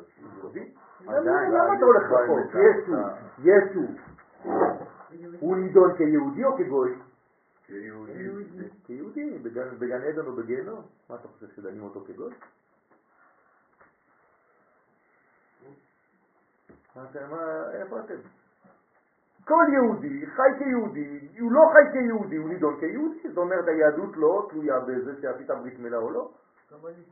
כמו שאמרו לי בברית בנתניה לפני איזה שישה חודשים. גם הברית זה לא קשור ל... נכון, אבל המוהל שמה, כן, נכנסתי, נדהמתי, המסכנה ההיא, הסבתא רוצה לקחת את התינוק, אומר לה המוהל, לא, לא, לא, אז תקחי אותו כשהוא יהיה יהודי. אמרתי לו, למה הוא גוי עכשיו? אמר לי, כן, ודאי, עוד לא עשה ברית מילה, הוא גוי. איזה טמטום. איי, איי, איי, השם ירחם.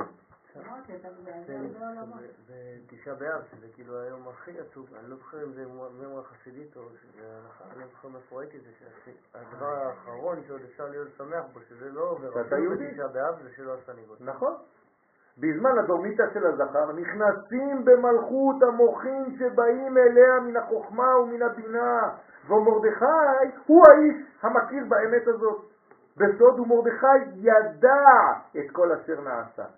מה זה מרדכי ידע את כל אשר נעשה? למה זה רמוז? לכל הסיפור הזה. כלומר מרדכי ידע, למד את השיעור הזה של האריזל, ידע את כל הסוד, למרות שהוא היה לפני האריזל, אבל הוא ידע בדיוק את כל הסודות האלה. מרדכי הוא מקובל גדול, הוא יודע שעם ישראל יש לו תוכן של קדושה. אני, אתה, יש משהו ש... קטן פשוט. אתה אומר שיש אנשים שאומרים הם יהודים שזה- שהם גויים בגלל שהם לא אישים, אני אשאל אותם אם זה קורה לי לשמוע, שאם אין של מניין, והיהודי הזה עובר, הם סופרים אותו, או לא, יש מקומות שלא סופרים אותו. לא. וואי, וואי. בוודאי. אין גויים אולי. זאת בעיה גדולה מאוד, אני לא, אומר לא. לכם על דברים שאני, אני- אני לצערי, לצערי, אני בוכה על זה, כן? שיש אנשים שלא מכניסים אנשים למניין ומחכים לעוד אחד. אמיתי, לא איזה זיוף כזה, יהודי מסכן. אם הוא נוגע בבקבוק יין, הם לא ישתו. נכון. למרות שבהלכה, כן, כתוב בסוף ספר הלכה שלנו, של הספרדים, כן, איזה, איזה ספר הלכה שהוא גם הלכה ומשלב קבלה בפנים? לא. כף החיים. בסוף ספר כף החיים, כן, זה מובא העניין הזה של היין. ללמד שידע את הסוד הגדול הזה שנמצא אפילו בגוף הישראלי, לא פחות ממה שהוא מופיע בנשמתו. כאן עשיתי קריצת עין למי? לרב קוק. כלומר, זה מה שאומר הרב קוק. שכחנו שיש לנו בשר קודש לא פחות משיש לנו רוח הקודש. זה מה שאומר הרב קוק. זה מה שקרה לנו בגלות. עזבנו את הגוף, התעסקנו רק בנשמה. זה מה שאומר הרב קוק. כלומר, חשבנו שאנחנו קדושים בגלל שיש לנו נשמה. לא, יש לנו גם גוף קדוש. וכמו שאומר השיר העממי בצדק, כל אחד מאיתנו הוא זה וזה וזה וזה. כדי לעורר זאת, חייב איניש לבסומי בפוריה. מה צריך לעשות כדי להיכנס לעניין הזה? להתבסס. כדי להעיר המוחין בתוך הנוגבה שהיא כנסת ישראל. כלומר, מה זה היין? זה כאילו הכנסת המוחין. לכן מה אומר האריזל? שתה יודקה זה שתייה. כלומר, למה צריך שתייה? כדי שתכניס לעצמך את המוחין, כאילו אתה עכשיו הנוקבה, ואתה עכשיו עושה מבינה לפה, יין זה בינה. נכון? כלומר, את מה אתה מכניס לתוך המלכות? את הסוד. כי זה יין, זה בגמטריה סוד. הוא נכנס בלי יין גם. לא. למה? נכנס לי בלי יין, זה לא הבנתי. שאתה מכניס בלי יין. אתה צריך לעשות פעולה בעולם הזה כדי להמחיש את מה שקורה כבר. וזה דרך יין. יפה. היין זה בגימטריה סוד, זאת אומרת אתה מגלה את הסוד הזה על ידי שתיית היין. ואז בעצם נכנס בך היין. עכשיו, הבן יצחי אומר כמה לשתות? 15 כוסות. למה? יודקה. כלומר, הוא אומר לך לשתות בעצם את כל המוחים. ואז אתה תבין שבעצם אתה עכשיו מלא, גם אם אתה לא בזמן לימוד אבל רגע, אז איזה כוס של 15 ליטר? זה כוס של 33 סנ- אה, לא יודע, זה צופן פה. אני- סנטימטר סנטימטר סנטימטר קוב. מה? קוב, מתקלח בזה. מה? ממש, סנטימטר קוב. ההבדל בין העניינים של של המשפחה כסף. מראש והעניינים אצל אצלנו, שהאכילה צריכה להיות יותר מהשתייה אצלנו, ואצלהם היה... לא, לא, להפך. השתייה צריכה להיות יותר מהאכילה. אצלנו, בוודאי. בכל מקום כתוב מה פתאום? השתייה, השתייה צריכה להיות יותר מהאכילה. כמה הם חשו כל כך שהם היו מתחת לשולחן. לא. לא. השתייה, השתייה יותר מהאכילה. גולן גלובוס. כן. אבל אני חושב פה עניין של ה... אני מנסה לעשות סנגר אולי לחשוב. העניין של השתייה של אחשוורוש, כן, שמרדכי היה שם. נכון. אם ניסה אולי להכניס הערת המוחין גם כן של השתייה, מרדכי היה איפה? לא, לא, בקטע של מה אחשוורוש. פתאום? לא, הוא היה רק בגלל שהוא היה, אני... ראיתי אותו.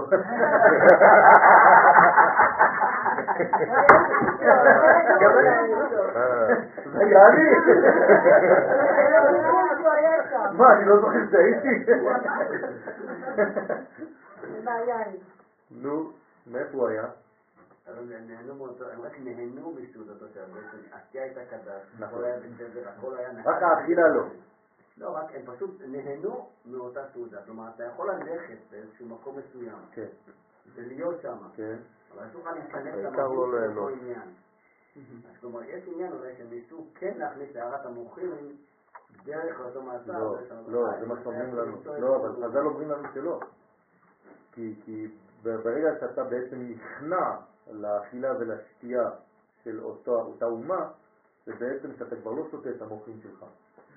אתה כבר שותה מוחים אתה יכול שלהם. לשבת עם אנשים שהם גויים, כן, נגיד, באיזשהו מקום מסוים, כן. בעולם, באולם. באולם ובמקום... ששותים בכלים של בית המקדש, אל תשכח. לא. אל תשכח שהמקצה הזה התנהל בכלי בית המקדש. בבתים שלה הוא כהן קדוש גם. לא, לא, אי אפשר.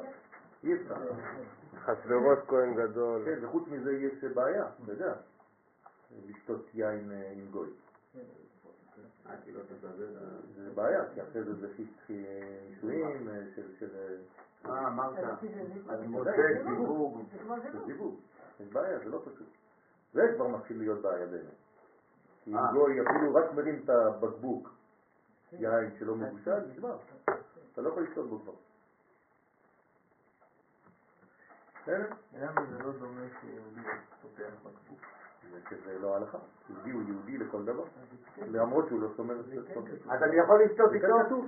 אני אראה לך בדף החיים שזה לא כתוב. אני- אני יכול לשתות איתו אם אני רוצה אתה לו? מגלה שבכף החיים בסוף יש איזה הערה בעניין. לא, לא יעבור. מי סיים את כף החיים? אני אומר לך, הרב עובדיה יוסף. הוא סיים את כף החיים. והוא כותב שמה, בכל ענייני שתייה ועניינים של גויים, כן, אפילו הראיתי את זה למישהו, שלחתי לו את זה במייל שהוא לא האמין. לא לך. לא לך. אתה רוצה לי- הוא רוצה אה, אתה רוצה גם שאני אשלח לך? בסדר. לא. לא, אני מאמין. אני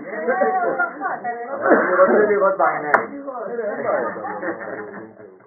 כן. בעייתי. בעייתי. אני לדעתי... לא, בדיוק, אני אומר. אני יודע, אני יודע, בסדר, אני לא רוצה, חס ושלום, כי... גם אני לא רוצה, אבל... אני לא ברמה-? אני לא ברמה של לדבר. אל תכניסו אותי יותר לדבר על אנשים. כל שיעור אומרים לי למה ההוא אמר ככה וההיא אמרה ככה, אני לא יודע. לא רוצה יותר לדבר על אנשים, זה עם ישראל, אני אוהב את עם ישראל, אני לא יודע. לא יודע. אוקיי, אני אשלח לך את המקור בעזרת השם. אלא, אה? מותר. מותר ליהודי לשתות מיין של יהודי שפתח אפילו שהיהודי הזה לא שומר שבת. לא, אז. לא, בסדר, כי הוא שאל שאלה, אז אני עונה לו. גם על הקטע הזה שהוא לא יעלה הוא אז לא... לא, אני רוצה... לא. כן, כן. מה?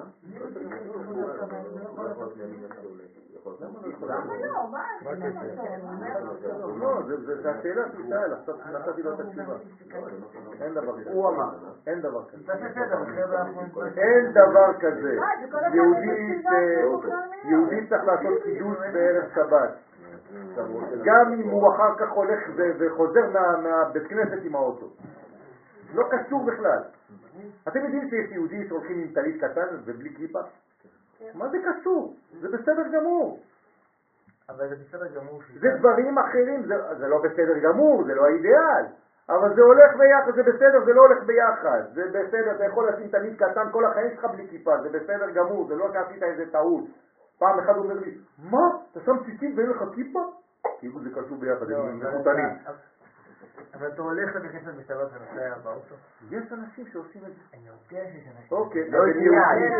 יהודים, לא הם גויים? יהודים. יהודי, ו... יהודי לא שומר אבל השאלה אם אני. מקדש את המציאות הזאת, אני מחכה לצד לא מקדש. איפה זה מגיע בשיעור? עוד פעם, המצב, המצב הזה הוא לא אידיאלי, אבל היהודי הזה נשאר יהודי לכל דבר, ותוך שנייה הוא יכול לעשות תשובה. הרי אדם כזה שמקדש אישה, והוא אומר על מנת שאני צדיק גמור, מקודש או לא מקודשת? מקודשת, למה? שמה? שמה מה? לא עשה, הרהר, דיוק במילות הגמרא, המשנה. שמא הרהר תשובה, מה זה הרהר? כלומר, מה זה התשובה בעצם? מה זה תשובה לפי זה? הרהור, זה בכלל לא עשייה? מי אמר לך שתשובה זה עשייה? תשובה זה רק מחשבה. אתם יודעים שהתשובה זה מחשבה? אנשים חושבים שתשובה זה מעשה. לא, זה לא נכון, תשובה זה רק מחשבה. הלכות תשובה, רמב"ם. תשובה זה רק מחשבה. ברגע שאתה חושב, אני אגיד לך יותר מזה, אתה עכשיו חוטא, ובאמצע החטא אתה מתחרט, אתה כבר עושה תשובה. שאלה אם זה מספיק. למי? למי זה מספיק? לקדוש ברוך הוא. זה מספיק. קדוש ברוך הוא זה מספיק. רוצה עובדה? כן, אדם שחטא כל ימיו, וברגע האחרון של חייו, לפני שהוא עשה, קונה עולמו בשעה אחת. בסדר, אני נגמר. השאלה אם זה מה? אידיאלי. לא! אתה התרחקת. לא, אני לא, אני רוצה, אני רוצה, לא, לא, לא. זה לא אידיאלי. אני רוצה עוד. כותרת? לא אידיאלי. אני רוצה עוד כותרת. יהודי הוא, זה טמון בו, זה לא קשור, זה נכון, נכון? נכון. אז גם אם הוא נראה חיצוני, נכון. לא, הוא יהודי. נכון, זהו? נכון, זה לא. מספיק? לא. לעניין היהדות. ההמשך? זה שהוא צריך לחיות לפי הערכים האלה על ידי קיום תורה ומצוות. בוודאי.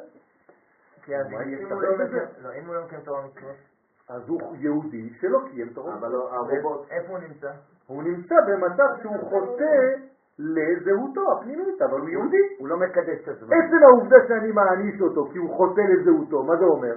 שעדיין יש לו זהות? יפה, זה מה שאמרתי עד עכשיו. נקודה. לא טוב שאתה אומר, כדי שזה יהיה מוקלט. אה, לא לא. לא? לא, הקדושה נמצאת בו, אבל הוא לא חי לפי הגובה שלה. זהו. הוא חי חיים זרים לזהותו, אבל הוא לא גוי, הוא יהודי. מה? יכול להיות יהודי. נכון, אבל הוא יהודי. גם כשהקדוש ברוך הוא אומר לנו, בנים, איך הוא אומר לנו בנבואות? בנים משחיתים. מה אומר הנביא? בנים, קרא להם בנים. בנים משחיתים, בסדר, זה הבן שלי, מה? מה, הבן מפסיק להיות בן בגלל שהוא רוצה שטויות?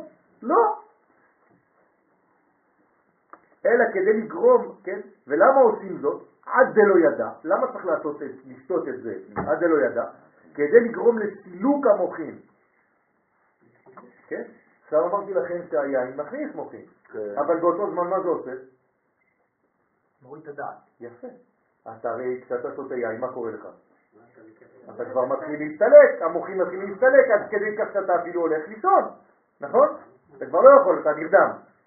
כמה נרדמים באמצע פורים? מלא, כן? שזה נעשה בזמן הנסירה, כלומר הגעת למצב דורמיתא. הדורמיתא, לכן שותה, כן? כתבתי- הזה- כתבתי שותה, תשימו. אומר כנראה שצריך להיזהר כאן. לא, יכול... לכן שותה אתה מצהיר הדרך. זה האמביוולנטיות. כן, זה כבר פורים. בזמן שאתה נרדם והמוחים חוזרים לזכר, לנקבה, למעלה. לנקבה, עד שיירדם, כדי לנטרל את החלק הזכר שבו ולחיות רק דרך הנקבה. זוהי הנסירה שתאפשר לו להיפתח אל העומק הקדוש שנמצא בו, מבלי לייחס אותה לכמות התורה שהוא למד ויודע. דרך יודע שאותו יום.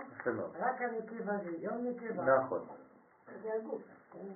ולכן גם, גם מרדכי, הוא בעצם שיוצא דרך הנקבה, אלא רק הבלטת הקדושה שבטבע הישראלי הבסיסי ביותר. והסוד היוצא מכניסת, באמת, פה ממש נכנסתי לפורים. וה- והסוד היוצא מכניסת היין הוא שאכן עומק האיש הישראלי קשור לעומק הרצון האלוהי. כלומר, מה זה נכנס יין יצא סוד? איזה סוד יוצא? בינתי. לא, שאני קשור לקדוש ברוך הוא והרצון האמיתי שלי, הפנימי שלי, הוא רק הרצון של הקדוש ברוך הוא, למרות שבחיצוניות אני לא מתנהג ככה. נכון. לא... אנחנו מבטלים את האגו של ה... כלומר, והוא שאין לישראל אלא לב אחד לאוויר שבשמיים. זה מה, זה הסוד האמיתי שיוצא, לכן אני לא מפחד לשתות, למה? כי איזה סוד יוצא? הסוד הזה. פורים הוא זמן גילוי הלב העמוק והקדוש של ישראל. המוחים מאירים ישירות בנוקבה, מבלי לעבור דרך הזכר, כלומר תורה. ומתברר אפוא כמה אנחנו קשורים אליו יתברך, אפילו שלא בדעת. כמו שביום הכיפורים אנחנו נשטפים מכל העוונות הדבוקים בנו בחיצוניות, למה? כי העוונות זה רק חיצוני. אם לא, לא הייתי יכול לכפר. הרי מה זה כפרה? זה רק ניקיון, חיצוני. כך בפורים מתמוסס כל הרע החיצוני מכוח הבלטת הטוב הפנימי. ההבדל בין פורים ליום הכיפורים הוא שהניקיון נעשה בפורים דרך החיבור שלנו לחומר, אכילה, שתייה, שמחה גדולה, שבגילוי ההסתר הזה, שבאמת עם ישראל קשור בקשר חיים עם הקדוש ברוך הוא. ביום הכיפורים חייבים אנו לעלות כביכול אל הרובד הפנימי, למעלה, ובחג הפורים הרובד הפנימי יורד אלינו למטה, הוא מתגלה דרך כותנות העור שלנו, שבעצם מתגלים למפרע ככותנות אור. כלומר, כולנו אור בפורים, למרות שזה נראה אור.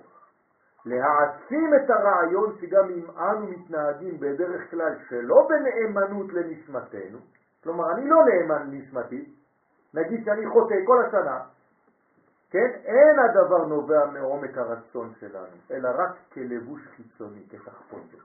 הנה התחפושת של פורים. זה לא האמת שלי בפנים.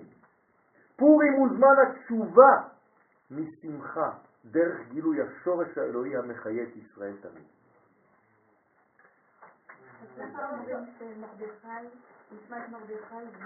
יסוד ואבא שמתגלה במלכות. באמת כל זה היה רק בפלסטיק, עד עכשיו, עד עכשיו הכל היה בפלסטיק, עכשיו באמת, יאללה.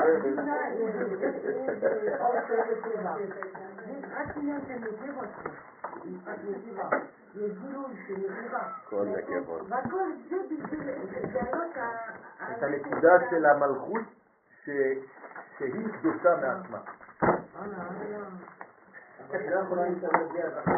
אבל אחר כך הזכר בא, למה? כי היא בוחרת. לא כתבתי את זה, זה- שלב השני. הנה עכשיו אני אומר. ברגע שאתה מגלה את המדרגה הזאת, שאתה באמת בפנים רוצה אותו, אז מה קורה? אז המוחים יוצאים ממנה וחוזרים אליו וזה עובר דרך חרקור. ואז אתה חוזר למציאות הנורמלית, למחרת פורים. בוא'נה, אבל- אבל- פורים... למחרת. אז אמרת שאתה רוצה לדבר על האקטואליה. מה נלך למחרת? נכון, זה זה סבבה, אני לא יכול לדבר על זה. איך למחרת? אני רואה את זה כבר בפורים עצמו. יפה. כלומר, בפורים עצמו אתה לא רואה כלום, אתה הולך לישון אחר כך. לא, זה מה לא? פתאום.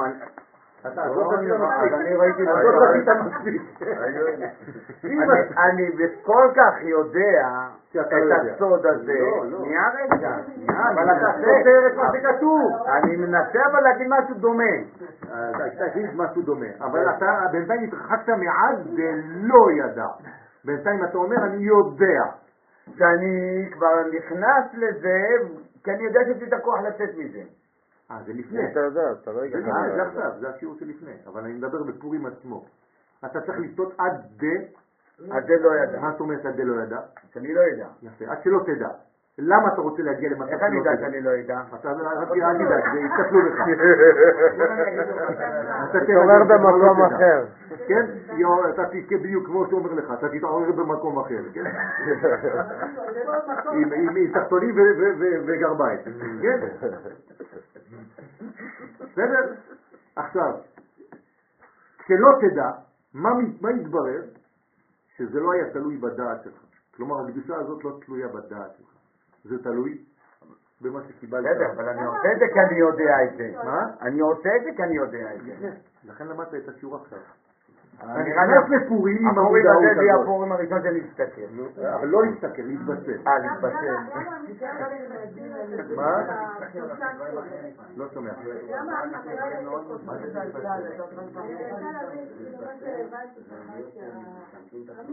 כאילו, ביום יום לא מוציא את הקדושה כאילו, רק בפורים. הוא לא יכול להגיע למדרגה הזאת. למה?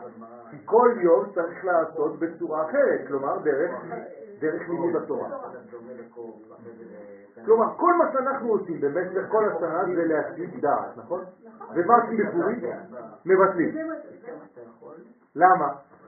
כדי שלא תחשוב שבגלל שאתה לומד תורה, זה בעצם הקדושה שלך. יום אחד בשנה אתה צריך להבין שהקדושה שלך נמצאת לפני התורה שאתה לומד בכלל.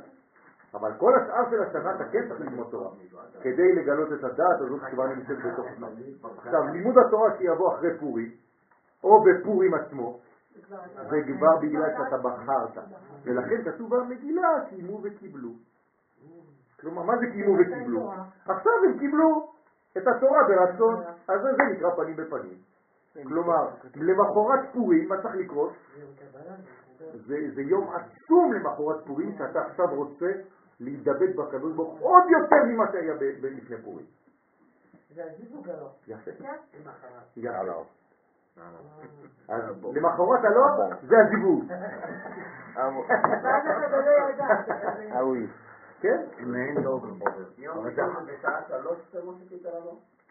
מתי? יום ראשון? אה, כן, מתי שאתם רוצים.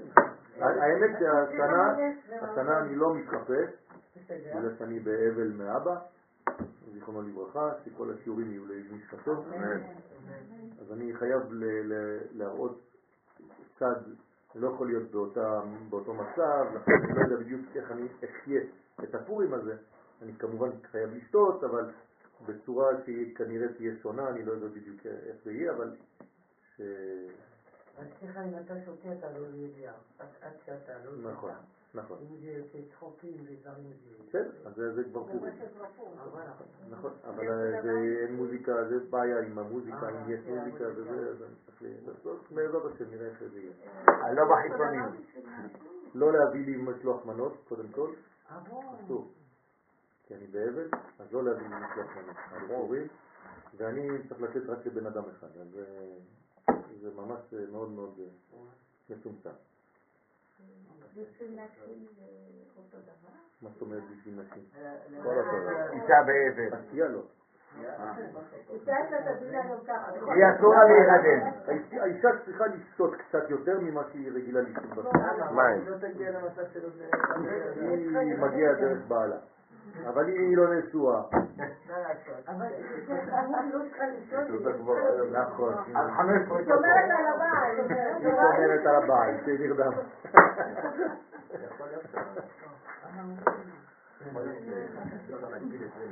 להקביל, להקביל, יפה.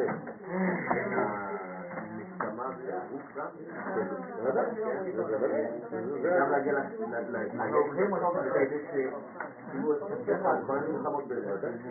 אין מלחמה, הנה זה בדיוק הסיום של הדברים שדיברתי עם אותו בחור. אמרתי לו, בחוץ לארץ יש מלחמה בין הנשמה לבין הגוף. בארץ ישראל יש אהבה וכל הזמן מתחבקים. שבת שלום.